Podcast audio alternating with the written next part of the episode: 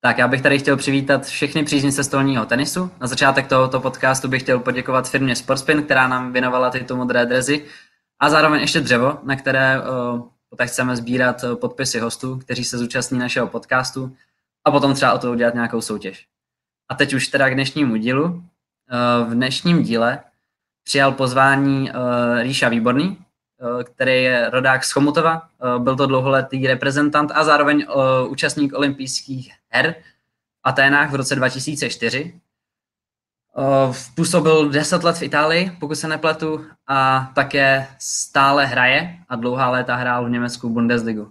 Tak já sem Ríšu přidám. Čau Ríšo. Ahoj, zdravím všechny. Ale ty jsem... tady. No přesně tak, já to chci zrovna říct, ty se momentálně nacházíš v nemocnici, tak co se stalo? No tak ona to není úplně nemocnice, je to rehabilitační centrum v Berouně. A mě převezli z vršovické nemocnice. Byl jsem operovaný, dali mi umělou kyčel, říká se tomu endoprotéza. Už se to tahlo 2 roky, takže bylo to nevyhnutelný. Jo. Mm-hmm. Hele, a ty jsi měl tu operaci domluvenou dopředu, anebo vlastně ti to umožnilo to, že teď sezona pro tebe skončila dřív, tak díky tomu už si mohl jít na tu operaci? Ne, já jsem tohle to domlouval už s panem doktorem Chládkem. V podstatě je to jednoduchý si to spočítat, tak aby to vyšlo na konec sezóny a je tam vždycky, musíš počítat půl roku s nějakou rekonvalescencí. Mm-hmm. A vycházelo to zhruba na ten duben. Já jsem chtěl teda ještě o něco dřív, ale to už bylo plný. No, nakonec jsem se dostal na 15. dubna. Já jsem měl být o týden dřív, ale díky tomu, že jsem měl nějakého stafilokoka, streptokoka a takovýhle kraviny, tak se to jako odložilo asi o týden. Ale jsem tomu rád, protože to je v podstatě jedna z mála nemocnicí, ta vršovická, kde se operovalo, co vím, tak jako spoustu operací odložili, jo. Takže to bylo plánovaný, no. A jak dlouho teď se budeme moc těšit, za jak dlouho nastoupíš na pole stolního tenisu? Jo, já bych nejradši hned, ale ne, ono to jde docela rychle, jo.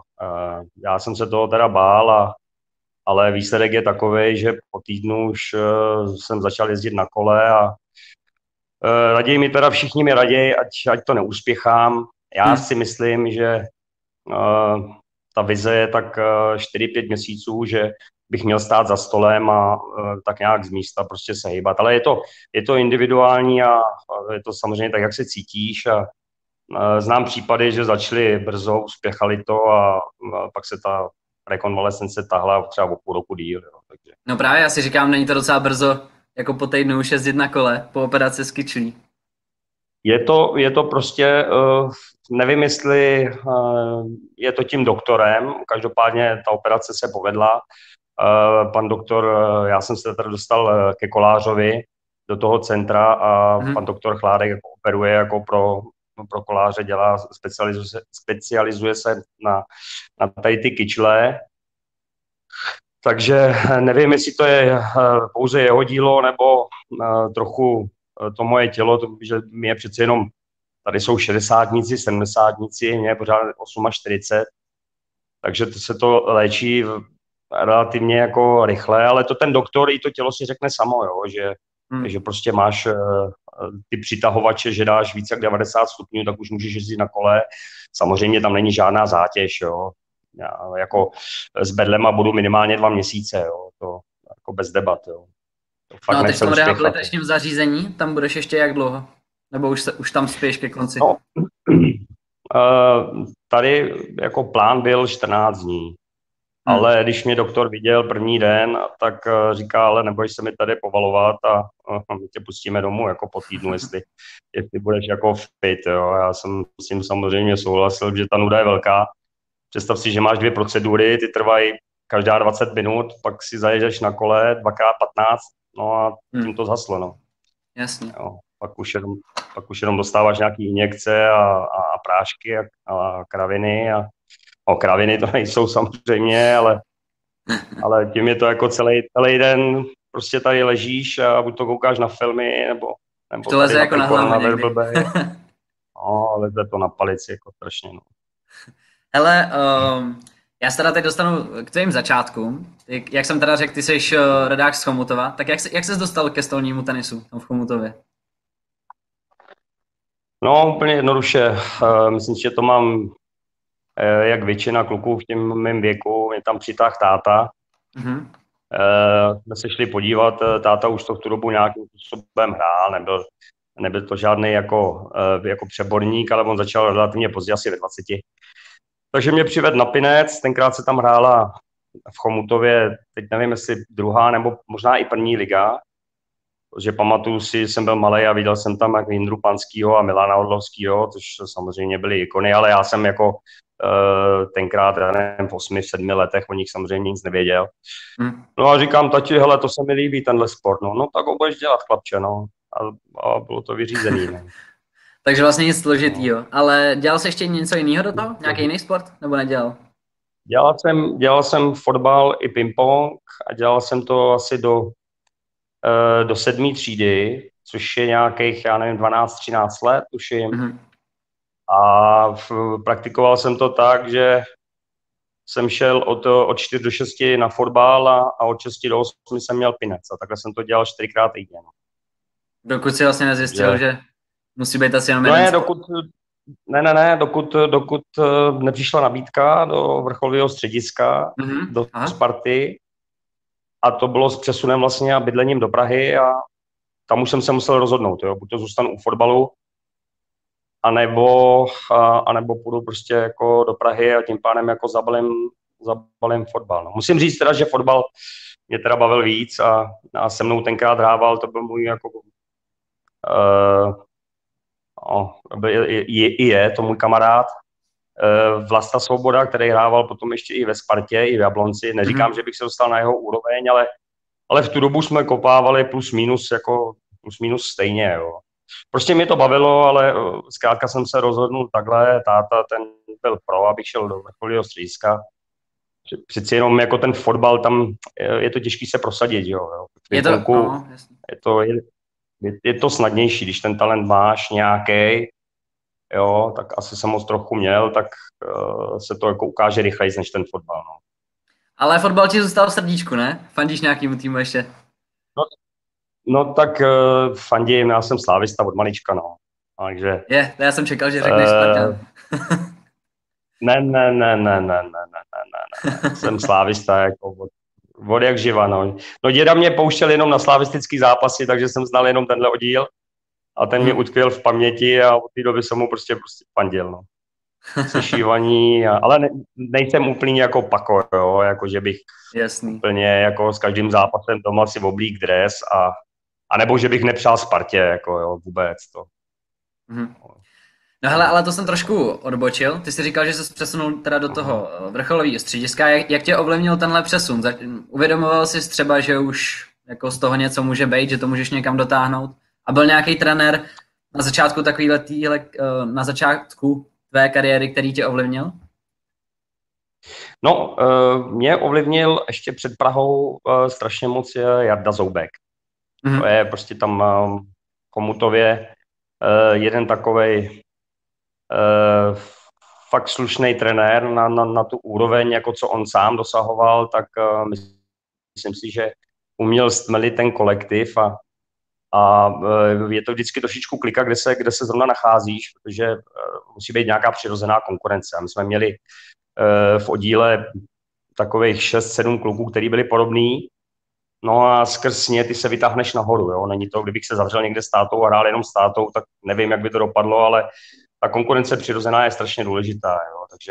Takže on a potom samozřejmě, když už jsem přišel do Sparty, tak tam byl Ludva Vyhnanovský a to si troufnu říct, že byl jako pan trenér na tu dobu, jo. Velice hodnej pán, v tu dobu on už byl v letech, ale ten sport opravdu jako miloval a ten trénink, musím říct, že opravdu na tu dobu to mělo velikánskou kvalitu. A hele, s kým jsem trénoval v tom středisku? Ve středisku tenkrát byl samozřejmě to, protože jsme byli ještě spolu i se Slovákama, tak tam byl Milangerman. Mm. Byl tam Pavel Krošlák, který bohužel před, není to tak dávno, půl roku umřel, měl rakovinu. Mě strašně líto, to byl velice dobrý hráč. Pak tam byli samozřejmě Jindra Panský, ten tam byl jako, ten přišel z vysokých škol, ale to byly samozřejmě naše ikony tam, jo. German, on, kdo tam ještě potom byl. No a potom my jsme byli sloučený, my jsme byli i s ženskýma, takže tam byla Alice Pelikánová, teď, ježišmarja, jak se jmenuje teďko, Roubalová, myslím, jo, a spoustu jiných, kdo tam byl ještě, Zobač, to asi David Štěpánek, potom Bohouš Vožický, jo, ale ty byli mladší, jako David ne, s Davidem jsem trénoval stejně, ale ten potom přišel z Vítkovic, ale Bohouš ten byl jako mladší, no. Takže Luděk Laboutka ještě, jo, prostě, no, abych mohl, asi bych si vzpomněl na víc jmen, no. Jasně, ale a v mládeži, jaký byly tvoje největší úspěchy? V mládeži, já jsem furt vždycky tahal za kratší provaz, já jsem byl dvakrát nebo třikrát jsem byl vždycky náhradník na mistrovství Evropy jako juniorů, už jsem z toho byl jako fakt zoufalej. A vlastně moje první mistrovství Evropy juniorů Novi Sad, tenkrát v Jugoslávii, to bylo moje první a poslední jako juniorský a tam to shodou okolností vyhrál Petr Korbel, takže velká oslava a, jako, a pak jsem vlastně přišel do mužů a já jsem šel hned záhy jako na vojnu do Trenčína. A vlastně až jako mužská reprezentace, jako, tam jsem se objevoval daleko víc než v té mládeži. No. Jak říkáš, ty jsi teda přesunul z juniorské kategorie do mužské, jak to teda už tak bývá. Poradil bys mladým hráčům, kteří třeba vstupují do mužů, jak by se třeba měli zachovat, nebo jak to na tebe celkově působilo? Vlastně už není tolik těch turnajů a především se asi člověk soustředí víc na ligová utkání, že? No tak tam ten přechod sám od sebe jako znamená pouze pro ně to, že oni přechází do obrovské konkurence, kde jsou najednou všichni. Jo, když to v těch juniorech, tam ta konkurence bývá minimální, nebo je tam 5-6 kluků a ty kluci to neberou až tak, ne, že by to nebrali vážně, ale znám spoustu příkladů, kdy prostě jsou top junioři, a přelezou a najednou neznamenají nic. Jo. Buď to třeba trošku poleví v té juniorský, nebo říkají si, prostě tam stejně nemám šanci, nevím. Je to samozřejmě, je to individuálně, je to po každém tom jedinci, ale tam není jako na ten přechod nic, co poradit jinýho, než prostě kontinuálně pořád jako stejně pracovat a mít nějakého trenéra, mít sparingy a pořád do toho, a každopádně nepřestávat, jo, protože... Já jsem v juniorech byl sice v reprezentaci, ale jako nebyl jsem úplně v té uší, vždycky do té 5 jsem se fakt dostal jenom jednou, jo, a prostě hrál jsem dál a jako myslím si, že ty výsledky se dostaly až potom, no, ale zase pozor, jo, jsme prostě v jiný době, jo, tam my jsme na tom fakt byli. Pak to bylo jiný, celkově i ta doba a všecko, jo. Takže pokud bych měl teďko někomu radit něco, tak já budu radit z pozice toho, co jsem zažil a to, co jsem zažil, to už ty kluci tak stejně nezažijou, protože jako dneska se bavíme furt o penězích a tohle a my jsme ten sport prostě měli rádi, my jsme ho dělali jako naplno a vůbec jsme neuvažovali, že bychom se tím někdy živili, jo. Tenkrát se tím živil jenom Jindra Panský a Milan Odlovský a ten šel až po 30 za hranice a to ještě musel odevzdávat desátky jako státu, že jo. A takže jako ten přístup a všechno je trošičku jiný, jo. Dneska prostě v 18, 19, promiň, že mluvím tak dlouho, jo, ale... Ne, naopak... 18,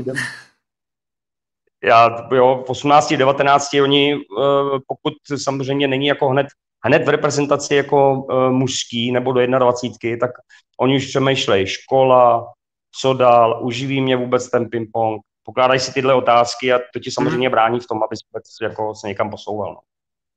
Mně se trošku zalíbilo, ty jsi říkal, že ty jsi nepřemýšlel nad tím, že by tě to někdy živilo, když v tom věku.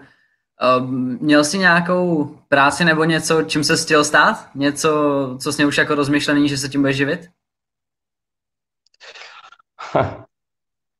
No, po škole, jako po gymplu, když to takhle shrnu, tak mě bavily řeči.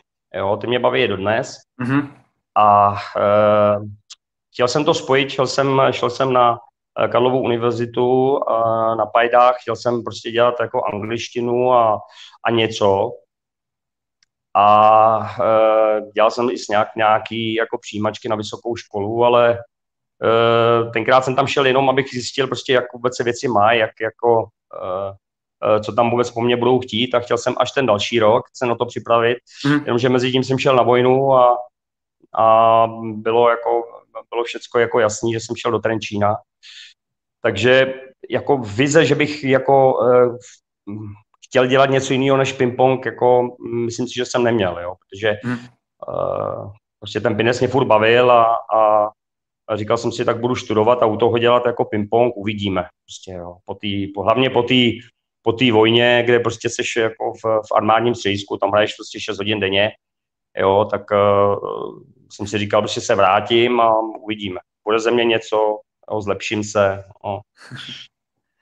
Ale dobře, v mužích, tam si hrál, když si teda byl ten přechod z junioru do mužů, tak tam si hrál za jaký tým? Počkej, abych to vzpomínal, jo. No, když jsem se vrátil z Trenčína,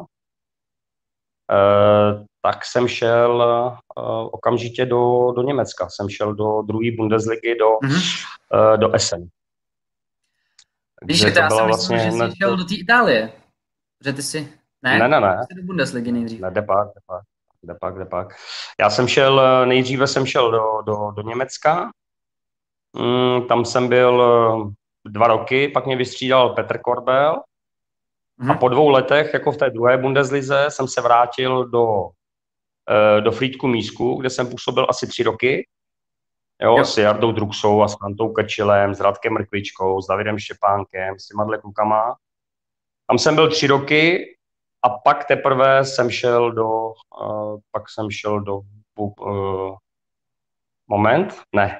Potom po těch 3 letech přišla ta moje 2letá chvilka, ta dopingová. Jasně, no, tomu se dostaneme ještě. Tomu se dostaneme. No, jestli to mám vyjmenovat celý, teda, tak potom dopingu bylo Passau, pak byl Havířov a pak byla teprve Bundesliga. Takže ono těch klubů bylo mezi tím víc, než jsem šel do Bundesliga. Aha, hele, ve Frýdku-Místku, teda jak bys porovnal dřív extraligu třeba se současnou? Ta úroveň snížila se? Zvýšila? Ono se to dost, přijde, že se to dost mění samozřejmě s těma vstupujícíma sponzorama. Jo, jednou třeba Mirekinek odejde, pak zase přijde a s ním samozřejmě s penězma přijdou i hráči a tak je to prostě u nás, jak těch peněz v tom pingpongu zase není tolik, tak samozřejmě je to rozptýlený, ty hráči jsou víc v zahraničí. Dřív v zahraničí bylo opravdu jako minimum lidí. V době, kdy já jsem hrál ve Frýdku-Místku, tak ještě existovala, to byla Superliga. A představ si, že to hrál ještě Šláger, mistr světa a Dingy, který byl, já nevím, 10. v žebříčku na světě a Klampár to hrál. To hráli 3 rakouský týmy, 3 český, 3 maďarský, 3 slovenský. Jo.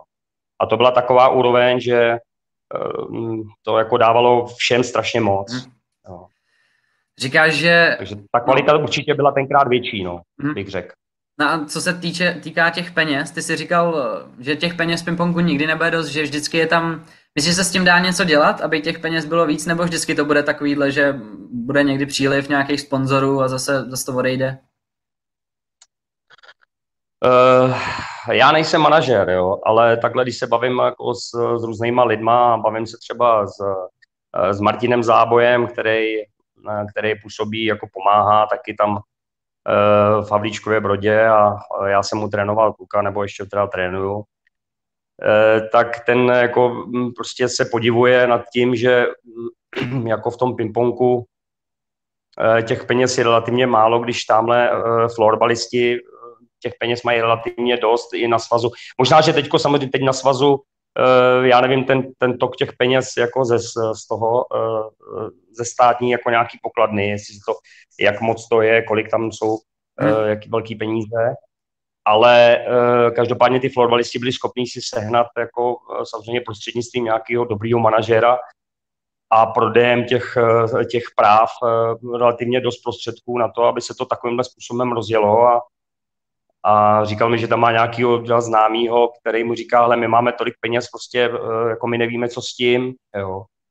Že prostě nějaký schopný manažer, který bude oslovovat, jako, ale musí to být samozřejmě jako ikona, jo, nemůže to být s prominutím nějaký loupák, jo, který ho pomalu nikdo nezná, jo. A nemusí to být přímo samozřejmě jako stolní tenista, jo, prostě musí to být osoba, která musíš samozřejmě, když něco získáš, musíš něco nabídnout, ty lidi to prostě musí umět, no, ten prodat ten ping-pong, jo. A myslím, že sport je to hezké, jo, že jako kdysi to bylo jako za dob Milana a Jindry Panského a Pepy Dvořáčka, prostě nádhera se koukat na to v televizi. Čili pro tebe problém byl spíš sehnat někoho třeba lepšího na manažerskou pozici. Přesně tak, to musí dělat jako člověk a musí se věnovat pouze tomu, jo. To nemůže dělat manažéra a mimo to mít další 2-3 funkce, jo. Ten svaz ho musí taky nějakým způsobem za to honorovat a jako musí to být prostě na profesionální bázi, že jo. Nemůže to dělat někdo jen tak na půl, jo, protože když si představí, že jsme ten sport úplně na kraji, jo, no tak my bychom měli dělat 2x víc, než prostě nějaký, protože jako na hokej ti přijdou lidi, na fotbal ti přijdou lidi, protože tam jsou tribuny, jo, tady zase tak nějaký velký tribuny mít nemůže, jo, takže jako když ti přijde 800-700 diváků, tak to je úplná pecká atmosféra a když to přijde na hokej, tak to můžou pomalu zavřít tu halu. Mm. Hele, dostal bych se teď, ty jsi působil 10 let v Itálii, tam jsi snad i žil několik let. Jak ti Itálie přirostla k srdci? No tak to je moje jako druhá rodná země, bych to takhle nazval. Já jsem se tam cítil okamžitě dobře. Já jsem trošku jako emoční typ, jako vybuchnu a jsem prostě, zkrátka ty emoce jdou ven. A oni jsou prostě podobní, oni prostě jako milujou lidi, milujou se združovat, umějí dát najevo, umějí se naštvat jako neuvěřitelně, to tam prostě to jsou příběhy pro mě jako neuvěřitelný, co jsem tam zažil. A takže když jsem tam přijel, to přijetí bylo úplně jako luxusní, jo. Sice šel jsem tam samozřejmě za špatný peníze tenkrát, protože to bylo relativně krátce po tom dopingu, takže jsem si to jméno musel jako vybudovat, ale mně se to docela teda podařilo, protože první sezónu jsem měl skóre 26-0 a prohrál jsem asi až po roce a půl, takže tak jako nebyli tam samozřejmě úplně jakoby ti top hráči, ale byli tam takový Kušinsky, který byl třeba 70 na světě a každý mančaft měl svýho Číňana a Rusáci. Jako bez porážky to odehrát, jako musíš být prostě pořád koncentrovaný, ale já bych to nedokázal bez toho trenéra, který mě jako naučil strašně moc a dal strašně moc. Jak seš na tom s italštinou?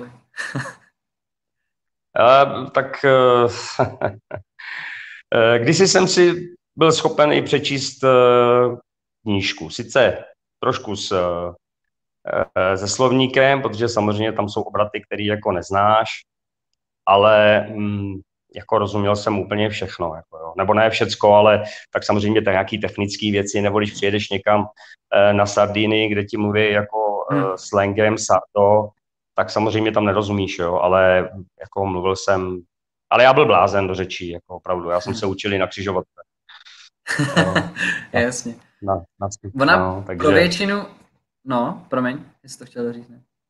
Ne, jenom říkám, že jsem prostě to je... Prostě, když přijdeš někam do nějaké země a přijdeš tam i s rodinou, tak je v podstatě povinnost se začít učit, aby jako byl si schopný je nějakým způsobem i ochránit, protože jsou případy, že najednou jdeš do nemocnice a mně se to stalo v Německu hned asi po 14 dnech si kluk rozsek nos. Tam jsem byl vlastně ještě před Itálií rok. Já jsem ještě rok žil jako v tom Offenburgu, tam jsem hrál tu Bundesligu a vlastně po roce jsem se stěhoval teprve jako do Itálie. Takže vím, jak ta řeč je důležitá, jo. Nehledě na to, že mě baví, jako jo. Ona pro většinu fanoušků italská liga není tolik známá. Mohl bys třeba říct, jaká je její úroveň a jak je to tam s nějakým diváckým zájmem? No to má úplně jako strašně kolísavou tendenci. V době, kdy já jsem tam přišel, tak ta úroveň byla... No, řekl bych to, že prostě 3-4 kluby byly opravdu na úrovni jako minimálně naší extraligy. Potom každý ten oddíl měl prostě nějakýho Číňana, bývalýho, slušnýho. A pak tam byl Ital a vzhledem k tomu, že prostě Italové celkově to uměli, já nevím, 4-5 Italů a každý ten mančav Itala mít musel, tak samozřejmě o to ta kvalita toho týmu byla jako slabší, jo. Takže tu kvalitu tam dělali cizinci, jo. A když si představí, že prostě se hrálo, byli 4, hráli 2 nahoře jako Davis Cupem, 2 dole a 2 byli většinou Italové, tak to kolikrát bylo nekoukatelný, jo. To jako určitě, ale potom udělali změnu v systému, začali hrát prostě 3 hráči, a najednou prostě ten cizinec mohl dělat 2 body, takže ti udělal skoro 70% a už byl jako hodně důležitý. No a najednou se tam objevily jména jako Mavenge, který byl 2 světová, Tokič, který hraje Bundesligu, jo, Tošič, tam prostě těch hráčů se tam vystřídalo prostě, jako pak tam přišel Tonda Gavlas, jo, začali tam chodit i Češi, jo, takže jako pak to mělo najednou kvalitu. A pak se stala zase, opět byla krize, jo, ta světová, no a najednou prostě boom. A když si představíš, že tam bylo 10 manšaftů a najednou byly 4. 4 ligový manšafty, který měli peníze. To je neuvěřitelné. To je... A ty jsi tam hrál za Pieve Emanuele Milano. Vy jste 3krát vyhráli titul. Jak vzpomínáš na tyhle roky? My jsme vyhráli 4krát titul. 4krát dokonce. 4krát. Ano, tak to byla prostě jako pohádka. Ale tam jako nešlo ani tak jakoby o ten první titul byl úplně jako, ten byl nejvíc, protože my jsme vlastně tam byli největší konkurenti z Castelgofredo. Tam hráli prostě 1-2 Číňani, pak tam hrál Tošič, a myslím, že Valentino Piacentini, který byl taky v reprezentaci tehdy v Itálii. A my jsme je v základní části nikdy neporazili. A my jsme je neporazili ani v tom finále. My jsme ve finále s nima hráli 5-5, 5-5, pak rozhodující 5-5 a pak byl šluzdopl, takže znamená nakonec prostě se hráli jako debl úplně o všecko. A toho debla jsme, já s Mondelem jsme vyhráli proti Číňanovi a Valentínovi a to bylo jako největší boom, že jsme vlastně vyhráli titul a je nikdy neporazili. Jo. Takže, no, a vydrž chviličku, teď mi sem přišla sestra. No. Jasně. Dobrý, jenom čaj mi vyměnila. máš dobrou péči. Bombastický. No, tady jsou úžasný, hele. No, takže, jakoby, když to, tak ty 4 roky jako byly, já jsem tam byl 5, 4 tituly, ale nic to nenahradilo ty tituly, ten trenér, který mě naučil opravdu strašně moc a zná ho i Tonda Gavlas a může o něm taky vyprávět. A ten mě posunul úplně někam, fakt úplně někam jinam myšlením, přístupem, všim. Ty jsi měl spoluhráče teda toho Mondelu. Koho jsi tam měl ještě za spoluhráče a jak jste si sedli teda partou v tom klubu? No, jsme měli partu dobrou. V mém manšaftu byl Bobočíka, který hraje nedávno hrál ještě Bundesligu v Grenzau, nevím teda, kde hraje teď, si přestoupil. No, pak Maximiliano Mondelo, to byl trošku pošup, to jako se musím přiznat.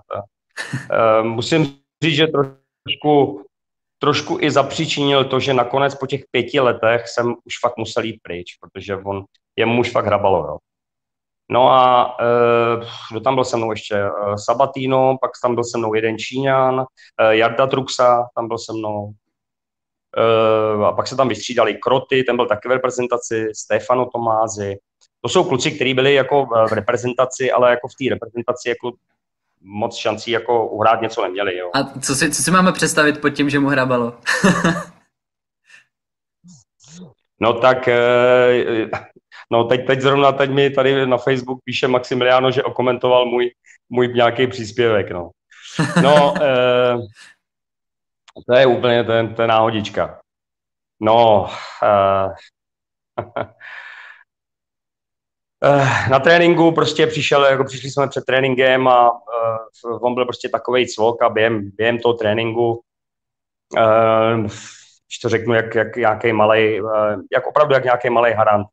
Furt na tebe vyplazoval jazyk a mrkal na tebe a teď šel, opravdu ale prostě, jo, teď si šel prostě sebrat balónek a on se k tobě přiblížil a volí si ucho. A já mu říkám, Max, můžeš se prosím tě koncentrovat jako na to.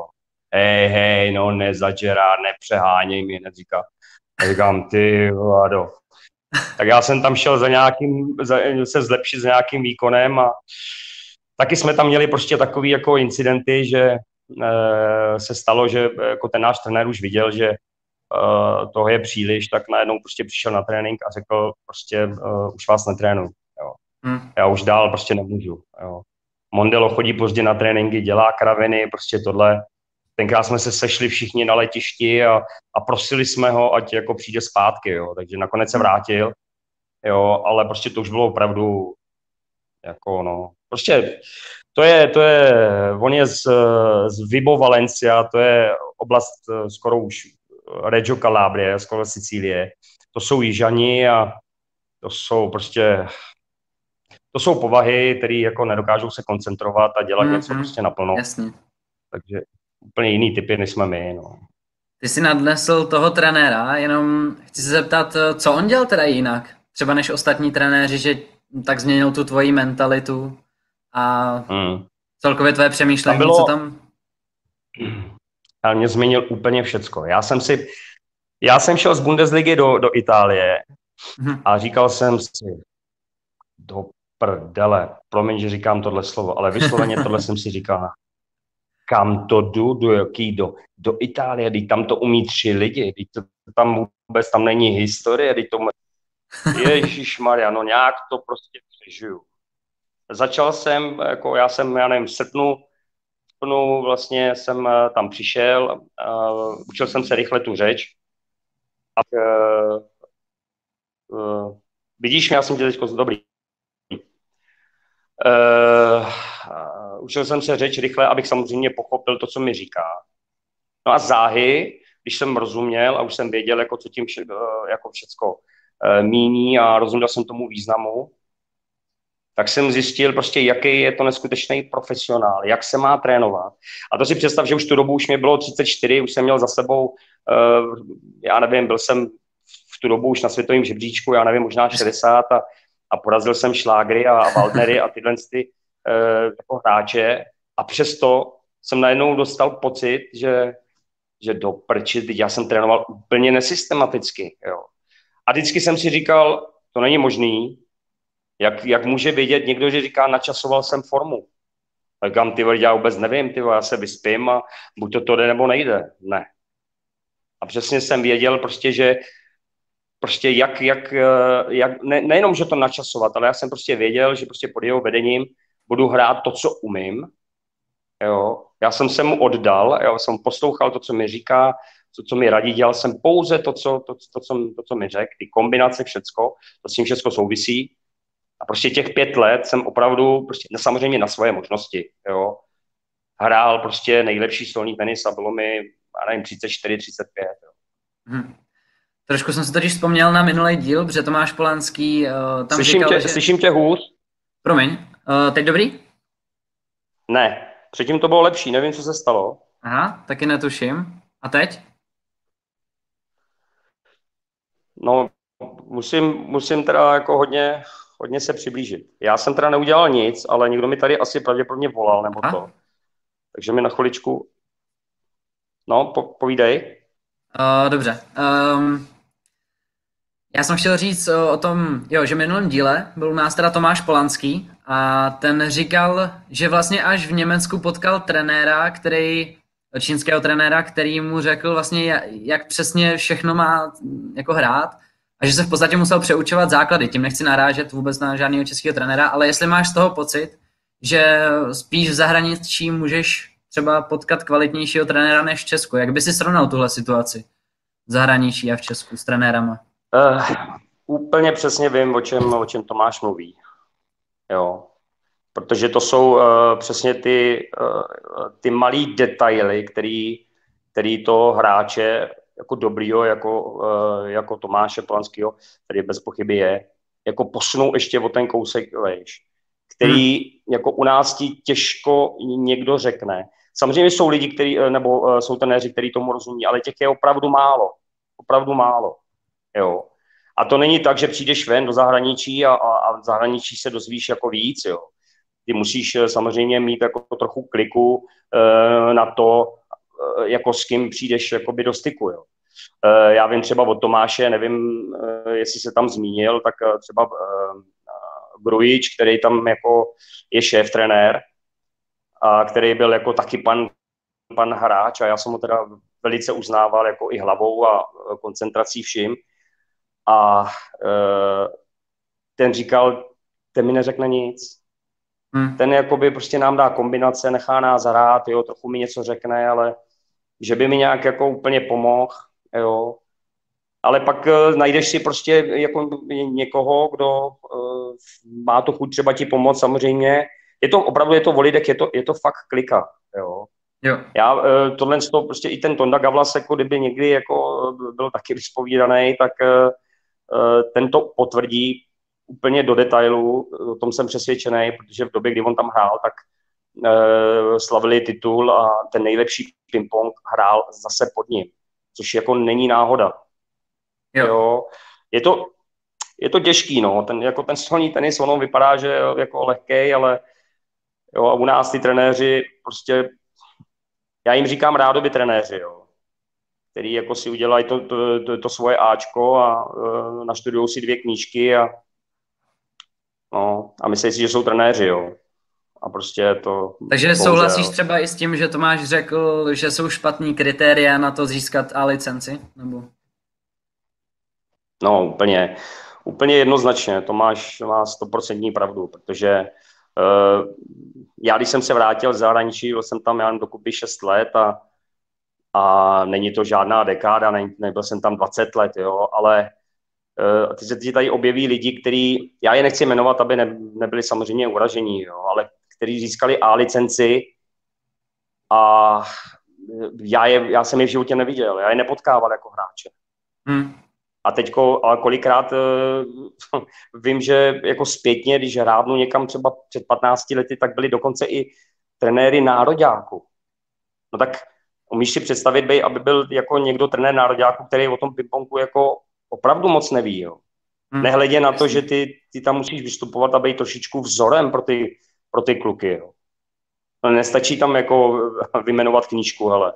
Jo, já mám Ačko, dívej, tady to je psaný, jo. Ty musíš jako poznat taktiku a věřit si, hlavně si věřit, co jim řekneš, jo, a stát si za tím, jo. Což jako spousta trenérů neumí, jo, bojí se toho a teda. Tady bychom mohli povídat pěkně. Jasně, já se pak když tak k té situaci vrátím, ale ty si nakousl toho Tondu Gavlase, protože vy jste v sezóně 2007-2008 tak jste, to už si hrál za tým Este, teda v Itálii, pokud se nepletu, tak jste prohráli ve finále s Turínem, za který právě hrál Tonda Gavlas.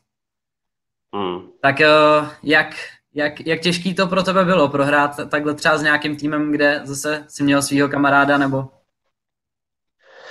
Já jsem, to nejtěžší, co pro mě bylo, že jsem věděl, že naproti mě sedí ten Patricio Deniso, ten můj trenér. Mm-hmm. Takže jsem věděl, že za prvé mě jako perfektně zná. A nejde o to, že mě jako jenom perfektně znal. To mě znal i Tonda Gavlas. Ale já jsem věděl, že prostě jak on postupuje, jak trénuje systematicky, jak se na to bude připravovat. A já věděl, že ty kluci budou jako připravený jako do posledního puntíku, jo. A ten Tonda tam odehrál, já mám pocit, že měl v playoff snad 9-1, jo, že prohrál jeden zápas. A já jsem s ním hrál zápas u nich. Já jsem utek z lopaty 2-1, myslím 10-6, nakonec 2-2. Stejně vyhrál 3-2, byl to hezký zápas. Ale cítil jsem takovou sílu z toho Tondy a jistotu a sebedůvěru, že... A věděl jsem, že zatím stojí, takže těžký, jako jasně, ale oni byli tři vyrovnaní a my jsme byli jako s Pepou Šimončíkem, jsme věděli, že si to musíme uhrát sami dva, jo. Ten náš Ital jako byl slušnej na poměry Italů, ale na poměry jako cizince ne. To je vlastně docela zajímavý, že jak říkáš, ty jsi byl v týmu s Pepou Šimončíkem, tak jaký to takhle bylo hrát s Čechem, vlastně s dvouma Čechama v Itálii, jako. No, vždycky to je, já jsem nehrál jenom s ním, já jsem hrál i s Vandou Krčilem a i s Markem Kláskem a samozřejmě jako těm klukům jsem tam dopomohl do té Itálie, ale jak já bych si k sobě nevzal jako lidi, kteří nejsou kamarádi nebo nejsou jako pro tým, takže to jsou všechno bezvadní kluci. A Pepa je trošku nevyspytatelný, protože Pepa je jako obrovský talent, ale opravdu obrovský. A on se někdy dokázal prostě připravit a někdy to zase dokázal podcenit. Nebyl k sobě tak jako zodpovědný, jo, takže... A tam to teplo mu úplně nesvědčilo. Já si pamatuju, když jsme hráli to finále, tak tam bylo snad 35, jako to bylo úplně úmorný, jo. A jako Pepa byl otrávený prostě v té hale, kde nebyla klimatizace a... Prostě nedokázal to dotáhnout do konce, aby si řekl ještě tenhle zápas a už mi šeptal do účka o golfu a takový voloviny. Jo, takže to nebylo úplně jako, no ať se na mě Pepa nezlobí teď, jako, ale hráč to byl prostě ohromnej a mě to jako samozřejmě s ním bavilo. To je jako bomba, když lítáš spolu a máš ty zážitky spolu a do dneška si o tom povídáme. Jako. A kdo na tom byl líp s úspěšností, ty nebo Pepa? Pepa byl určitě na začátku. Pepa to odehrál, já mám pocit, že měl snad jednu porážku. A myslím si, že právě, že díky tomu malinko jako polevil a tu druhou půlku už tak jednoznačný nebyl, navíc podepsal jako smlouvu do první snad francouzský, že možná jakoby taková ta koncentrace z něho spadla. Nevím to, já nechci mluvit jako za něho. Jasně. Já už si nepamatuju, jestli byl lepší on nebo já, každopádně jako v tom playoff a na konci jako určitě jsem měl výsledky lepší já. Ale kdybychom to měli jako celkově shrnout, já myslím, že to bylo jako 50-50. No. Jo, poslední taková otázka k Itálii. Jo, teď mi to vypadlo. Co jsem to chtěl říct, člověče? Tak já se k tomu, když tak, asi vrátím. Ale dobře. Po Itálii tak si začal hrát teda v Bundeslize. Co tě vedlo? Bylo to tak? Ne, po Itálii předtím byla Bundesliga. Předtím byla Bundesliga. Předtím byl rok Bundesliga, tam ten mančaft byl pleite, neboli bez peněz. Mm-hmm. A já jsem si prostě hledal jako klub a šel jsem do Itálie. No a potom přišlo teda co? Ale potom tvém účinkování v Itálii. No, z Itálie jako právě to byl ten památný rok té světové krize, kdy já jsem podepsal smlouvu do Cagliari, a nebo Cagliari, já nevím, jak to říkají Češi, já to říkám. A vlastně tu smlouvu jsem podepsal, čekal jsem, přestože mě jako přesvědčovali, že ubezpečovali mě ty Cagliari, že neboj se, my tady děláme jako oddíl a ping-pong 50 let, to se nic se nestane, neboj. No tak mi najednou přišel mail, asi 15. srpna. Richarde, dáváme ti půlku peněz a to asi z největší pravděpodobností ne pravidelně, a jsem říkal, no tak jako to je výborný, jako jo. Já si mám platit letenky a nevědět ani, kdy dostanu peníze.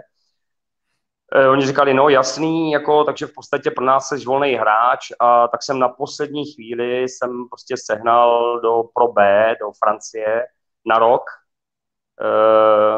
smlouvu Grand-Queville se to jmenovalo, to blízko Paříže, blízko, no já nevím, 100 kilometrů od Paříže.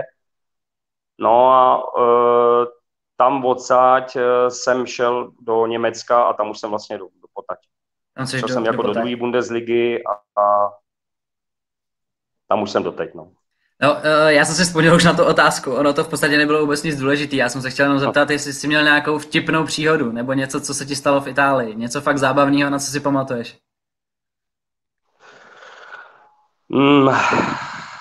Tak těch zábavných většinou bylo s těma klukama, ale to je nepřenositelný. Spíš takový, co jsem třeba vyprávěl klukům, co jako v porovnání jako s tou naší mentalitou a s tou jejich, jako neuvěřitelný. Pro mě teda, i pro moji povahu. Já jsem, už jsem byl v ST a nějak jsme se prostě nepohodli jako s trenérem. A tak jsme si trošičku prostě přes telefon, jsme začali prostě se nějakým způsobem handrkovat, tohle. Až to prostě skončilo takovým prostě vafan kůloběž do prdele, jo, když to řeknu takhle. A prostě ty pingpongu nerozumíš prostě a blá, blá a prostě tohle z toho. Ale jako stylem takovým, že jsem říkal, druhý den mi prostě koupí jako letenku a nazdar, a jsem zpátky v Česku. Jo. Jako to bys musel jako cítit ten, nebo vidět a slyšet ten rozhovor, to kdybych řekl prostě dneska tady, já nevím, Endálovi nebo Špačkovi, nebo prostě někomu, nebo Mírovi Jinkovi, tak, nebo v Německu Bundeslize, jo. A my jsme se ráno potkali a on jako úplně, ale úplně, já jsem držel odstup, teď jsem se ho bál vysloveně. A on, čau výbo, he. A teď začal prostě italsky a říkám, ty nejseš nasranej. A ne, vůbec. Perfektně jsme si pokecali, jsme si toto. A já vždyť jsem tě poslal do prdele. No, ale to je právě potřeba to ze sebe dostat. Já aspoň vím, jak na tom, jako oni jsou prostě takový, jako v tomhle střelci, oni ti řeknou na rovinu, jo, víš, na čem seš, jo. To se mi prostě strašně líbí. To je hezký, to je super, ale. To Němci ti budou tady do poslední chvíle i když jsem taky poznal jako lepší Němce, jo, ale celkově prostě ty povahy jsou prostě nádherný, no. Dobře, a máme víc, ale to bych si musel vzpomnět. No a máme teda Německo, máme Francii a máme Česko, tak kde bys tu atmosféru, kde pro tebe byla nejlepší ta atmosféra z těch zemí? Nejlepší atmosféra, no. Kdybych to měl posuzovat podle toho, kde jsem se výkonnostně jako někam posunul a co jsem zažíval, tak rozhodně to Pieve Emanuele. Ale tam jsem to měl fakt spojený s tím jedním člověkem. S tím trenérem teda. Já jsem ho hltal, jo, až jako trošku blázen, když si každý najde prostě někoho, tak jo, ten totem a ty tam stojí furt a pozoruje ho, tak já byl prostě úplně jak...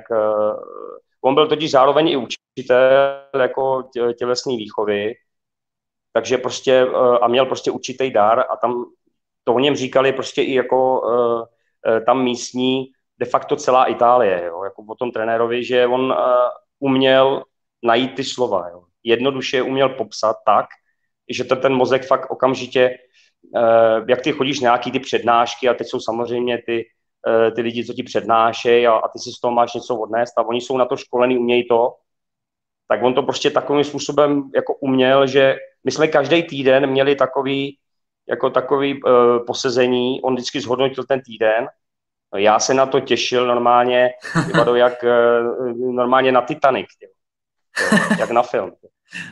To byla prostě pro mě, jako už jsem samozřejmě rozuměl a teď jsem ho poslouchal, protože tam to mělo i filozofii, všecko. Jo, prostě já jsem si připadal, jak když jsem do té doby ping-pong vůbec jako nehrál. Jasně. No a teda teď, jak jsi říkal, tak teď působíš v Bundeslize, tak tam tě teda vedlo co k tomu přestupu z té Francie teda? Druhá Bundesliga. Z Francie jsem jako tam, protože my jsme skončili nějak jako předposlední a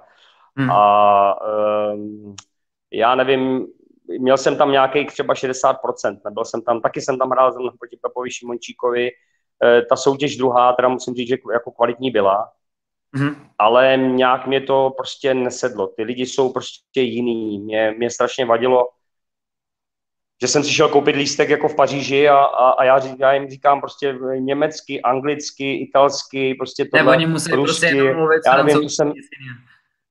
Jo, prostě ne. Parle français, prostě hned, říkám, no neumím francouzsky prostě, no nebyl jsem schopný si koupit pomalu lístek, jo, díky tomu, jo. A i celkově i ten náš manažer, prostě, no, nebo prezident teda klubu, já jsem se tam necítil úplně dobře, takže když jsem dostal jako nabídku jít do Bad Königshofen, tenkrát hráli druhou ligu, tak jsem neváhal prostě a šel jsem. Jasně, a tam teda od té doby, co si teda tam přesoupil z té Francie, tak tam působíš doteď? Ne, já jsem byl v Bad Königshofen, tam jsem byl teď, abych náhodou 3 nebo 4 roky, já mám pocit, že 4 roky, a možná 3 nebo 4. Potom jsem na 2 roky přestoupil do Wolbachu a to jsem vlastně přestoupil protože my jsme s Bad Königshofen postoupili z druhé do první Bundesligy. Jo. Jenomže mě už bylo nějakých, já nevím, 2,40, jo. No a teď představa, že budu někde prostě na 4 v první Bundeslize. Já už jsem tolik netrénoval, už jsem trénoval děti, už se mi ani tolik nechtělo, prostě taková ta zodpovědnost a jako bejt jako 4, to v podstatě musíš být pořád připravený a musíš trénovat, jako kdyby jsi byl na základu. No. Já bych si představoval, že bych tam zůstal jako hlavní trenér, ale tam je jeden Japonec, jako Koji Itagaki, jo, který tam má jako s nima smlouvu, takže já bych byl jako takový asistent a hráč, nehráč, no. A teď jsem si říkal, do prši, tak co?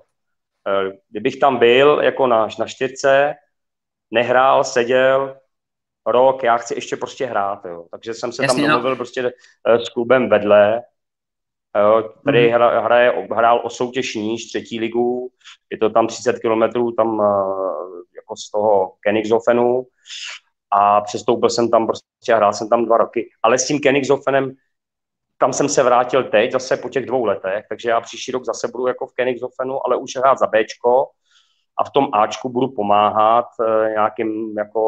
nějakýma radama jako asistent. A já i teďko ty 2 roky, co jsem hrál v tom Wolbachu, tak jestli 5krát nebo 6krát jsem byl na lavice za Königshofen a snažil jsem se tam nějakým způsobem předat jako nějaké zkušenosti a radit a pořád ty kontakty s nima mám. Co považuješ za takový tvůj největší týmový nebo třeba individuální úspěch v tom Německu? V Německu? Tak jo. V Německu určitě ten poslední rok, kdy jsme postoupili do Bundesligy, ale ten předposlední. To prostě, když jsme v podstatě to, co je teď, se objevilo tam na tom videu. Jo, to jsi byl v týmu s Markem Kláskem dokonce, ne? S Markem Kláskem a prostě tam to mělo tu pikantnost, že to samozřejmě jako nikdo neví. Ví to jenom samozřejmě ty lidi, co tam jako u toho byli a ti hráči prostě z té druhé Bundesligy, že nám se zranil jako Kilian Ort, to byla naše 2. A už byl v reprezentaci, byl v nároďáku německým. No a my jsme byli po první půlce, jsme byli předposlední.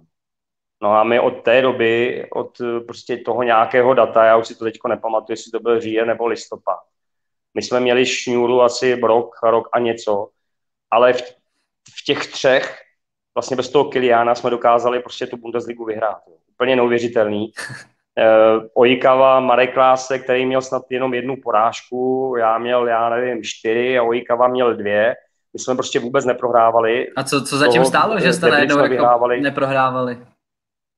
No, nejhůř 5-5, anebo 6-4, jo, anebo 6-3, Prostě my jsme rok jsme neprohráli jediný zápas a prostě ty svoje singly my jsme neprohrávali my tři, jo. A když si to spočteš, tak občas někdo jeden prohrál a vždycky jsme přidali debl, takže my jsme pořád vítězili, byť jsme byli jako ve třech a v podstatě jsme začínali 0-2, jo. Hmm. A to řadíš teda hodně vysoko na svůj žebříček úspěchu. No, já to řadím vysoko jako v Německu, samozřejmě tak Itálie, předtím jsme vyhráli tituly, první Bundesligu, když jsem hrál v Offenburgu, tak tam jsme si sice zachránili, ale titul jsme nevyhráli, ale tohle si cením prostě z úplně jiného hlediska, že jsme prostě to dokázali takhle jako ve třech vyhrát, jako a ta konkurence...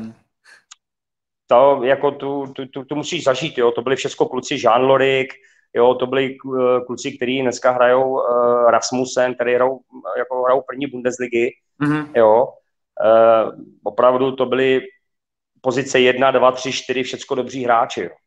Takže my jsme na každý zápas, co jsme vždycky nastupovali, jsme říkali, no tak já nevím, dostaneme 6-2, 6-3, bum, jsme vyhráli, no dobrý, tak příště zase to dostaneme, to už nejde takhle. Bum! Zase, až jsme se dostali do toho posledního zápasu a ten byl takový, jaký byl a ta atmosféra byla úplně úžasná. No právě, to bylo na tom videu, že tam byla ta kulisa úplně jako neuvěřitelná. Je to běžný, takhle třeba v Bundeslize, nebo je to až třeba v těch vypjatějších zápasech ke konci sezóny? Takhle. Běžný, jako v Německu, určitě je to běžnější než někde jinde. Ale jsou prostě oddíly, které hrajou prostě leta třeba hrajou Bundesligu. A už třeba takový Grenzau a tohle, když jsme tam přijeli na Bundesligu tak samozřejmě jako po 10 letech ty svoje jako ty fanoušky jako máš, ale vždycky se něco trošičku nějak omrzí. Jo, a buď je to lidma, nebo ne, jako kolem toho pingpongu, nebo ty hráči zrovna nepasují do toho manšaftu, nebo se prohrává. Jako Königshofen byl relativně, oni šli postupně nahoru, ale my jsme byli jako jediný manšaft, který měl 2 odchovance přímo z toho 5000 města. Jo.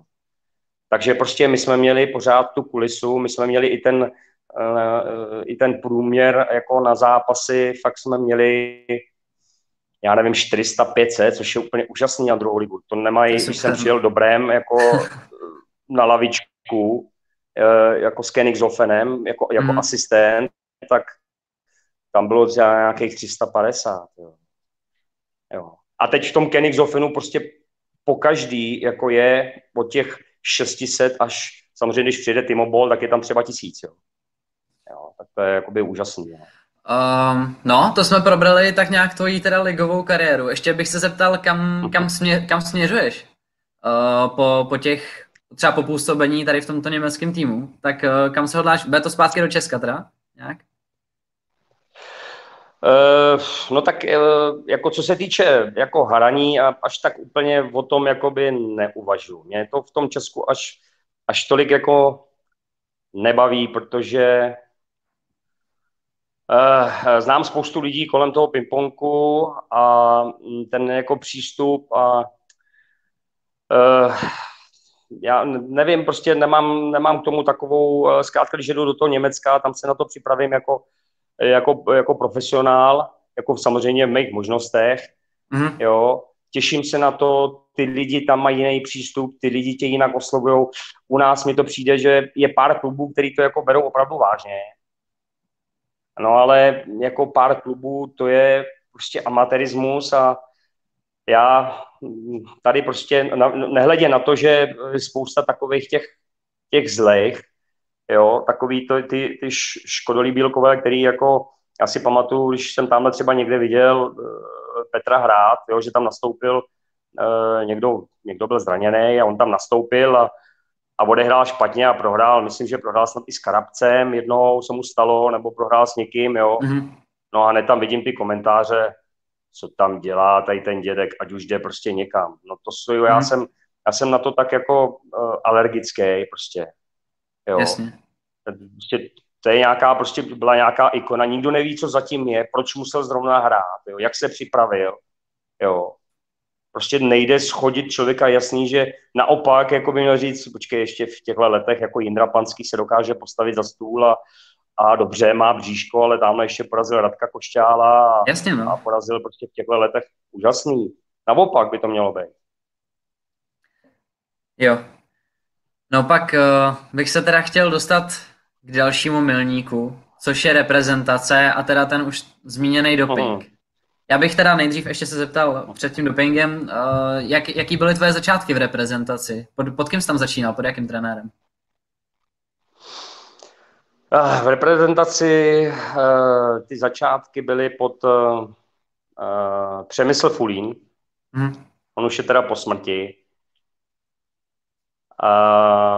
To byly moje úplný, to myslím si, že on byl, jako který mě poprvé nominoval na mistrovství světa do Švédska, do Göteborgu. Myslím, že 92 to bylo rok.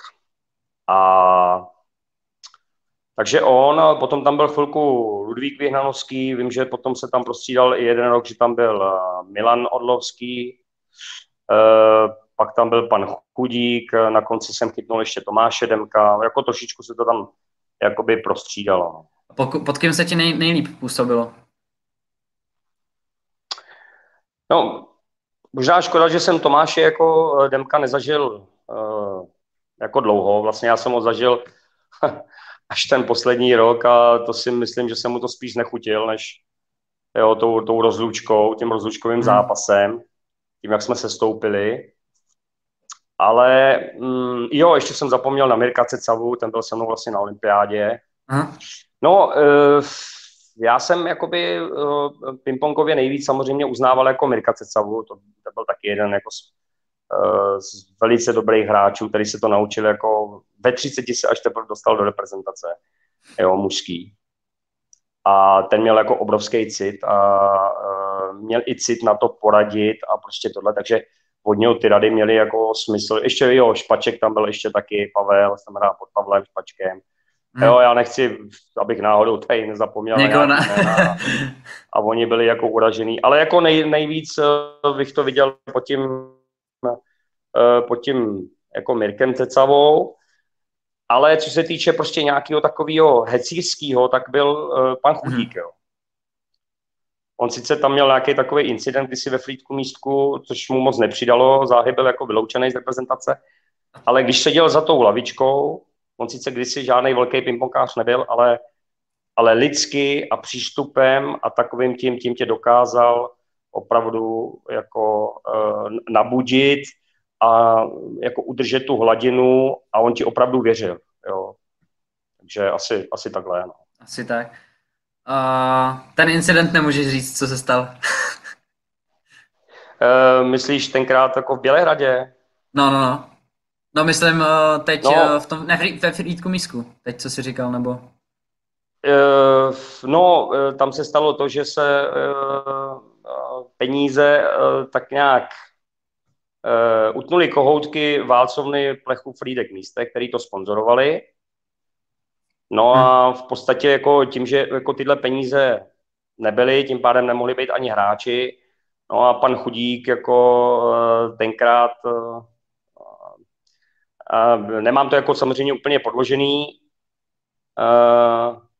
tak si samozřejmě nechal něco, nějaký peníze si nechal a podle těch kluků, podle výpovědí, jako ty peníze nerozdělil tak spravedlivě, jak by měl.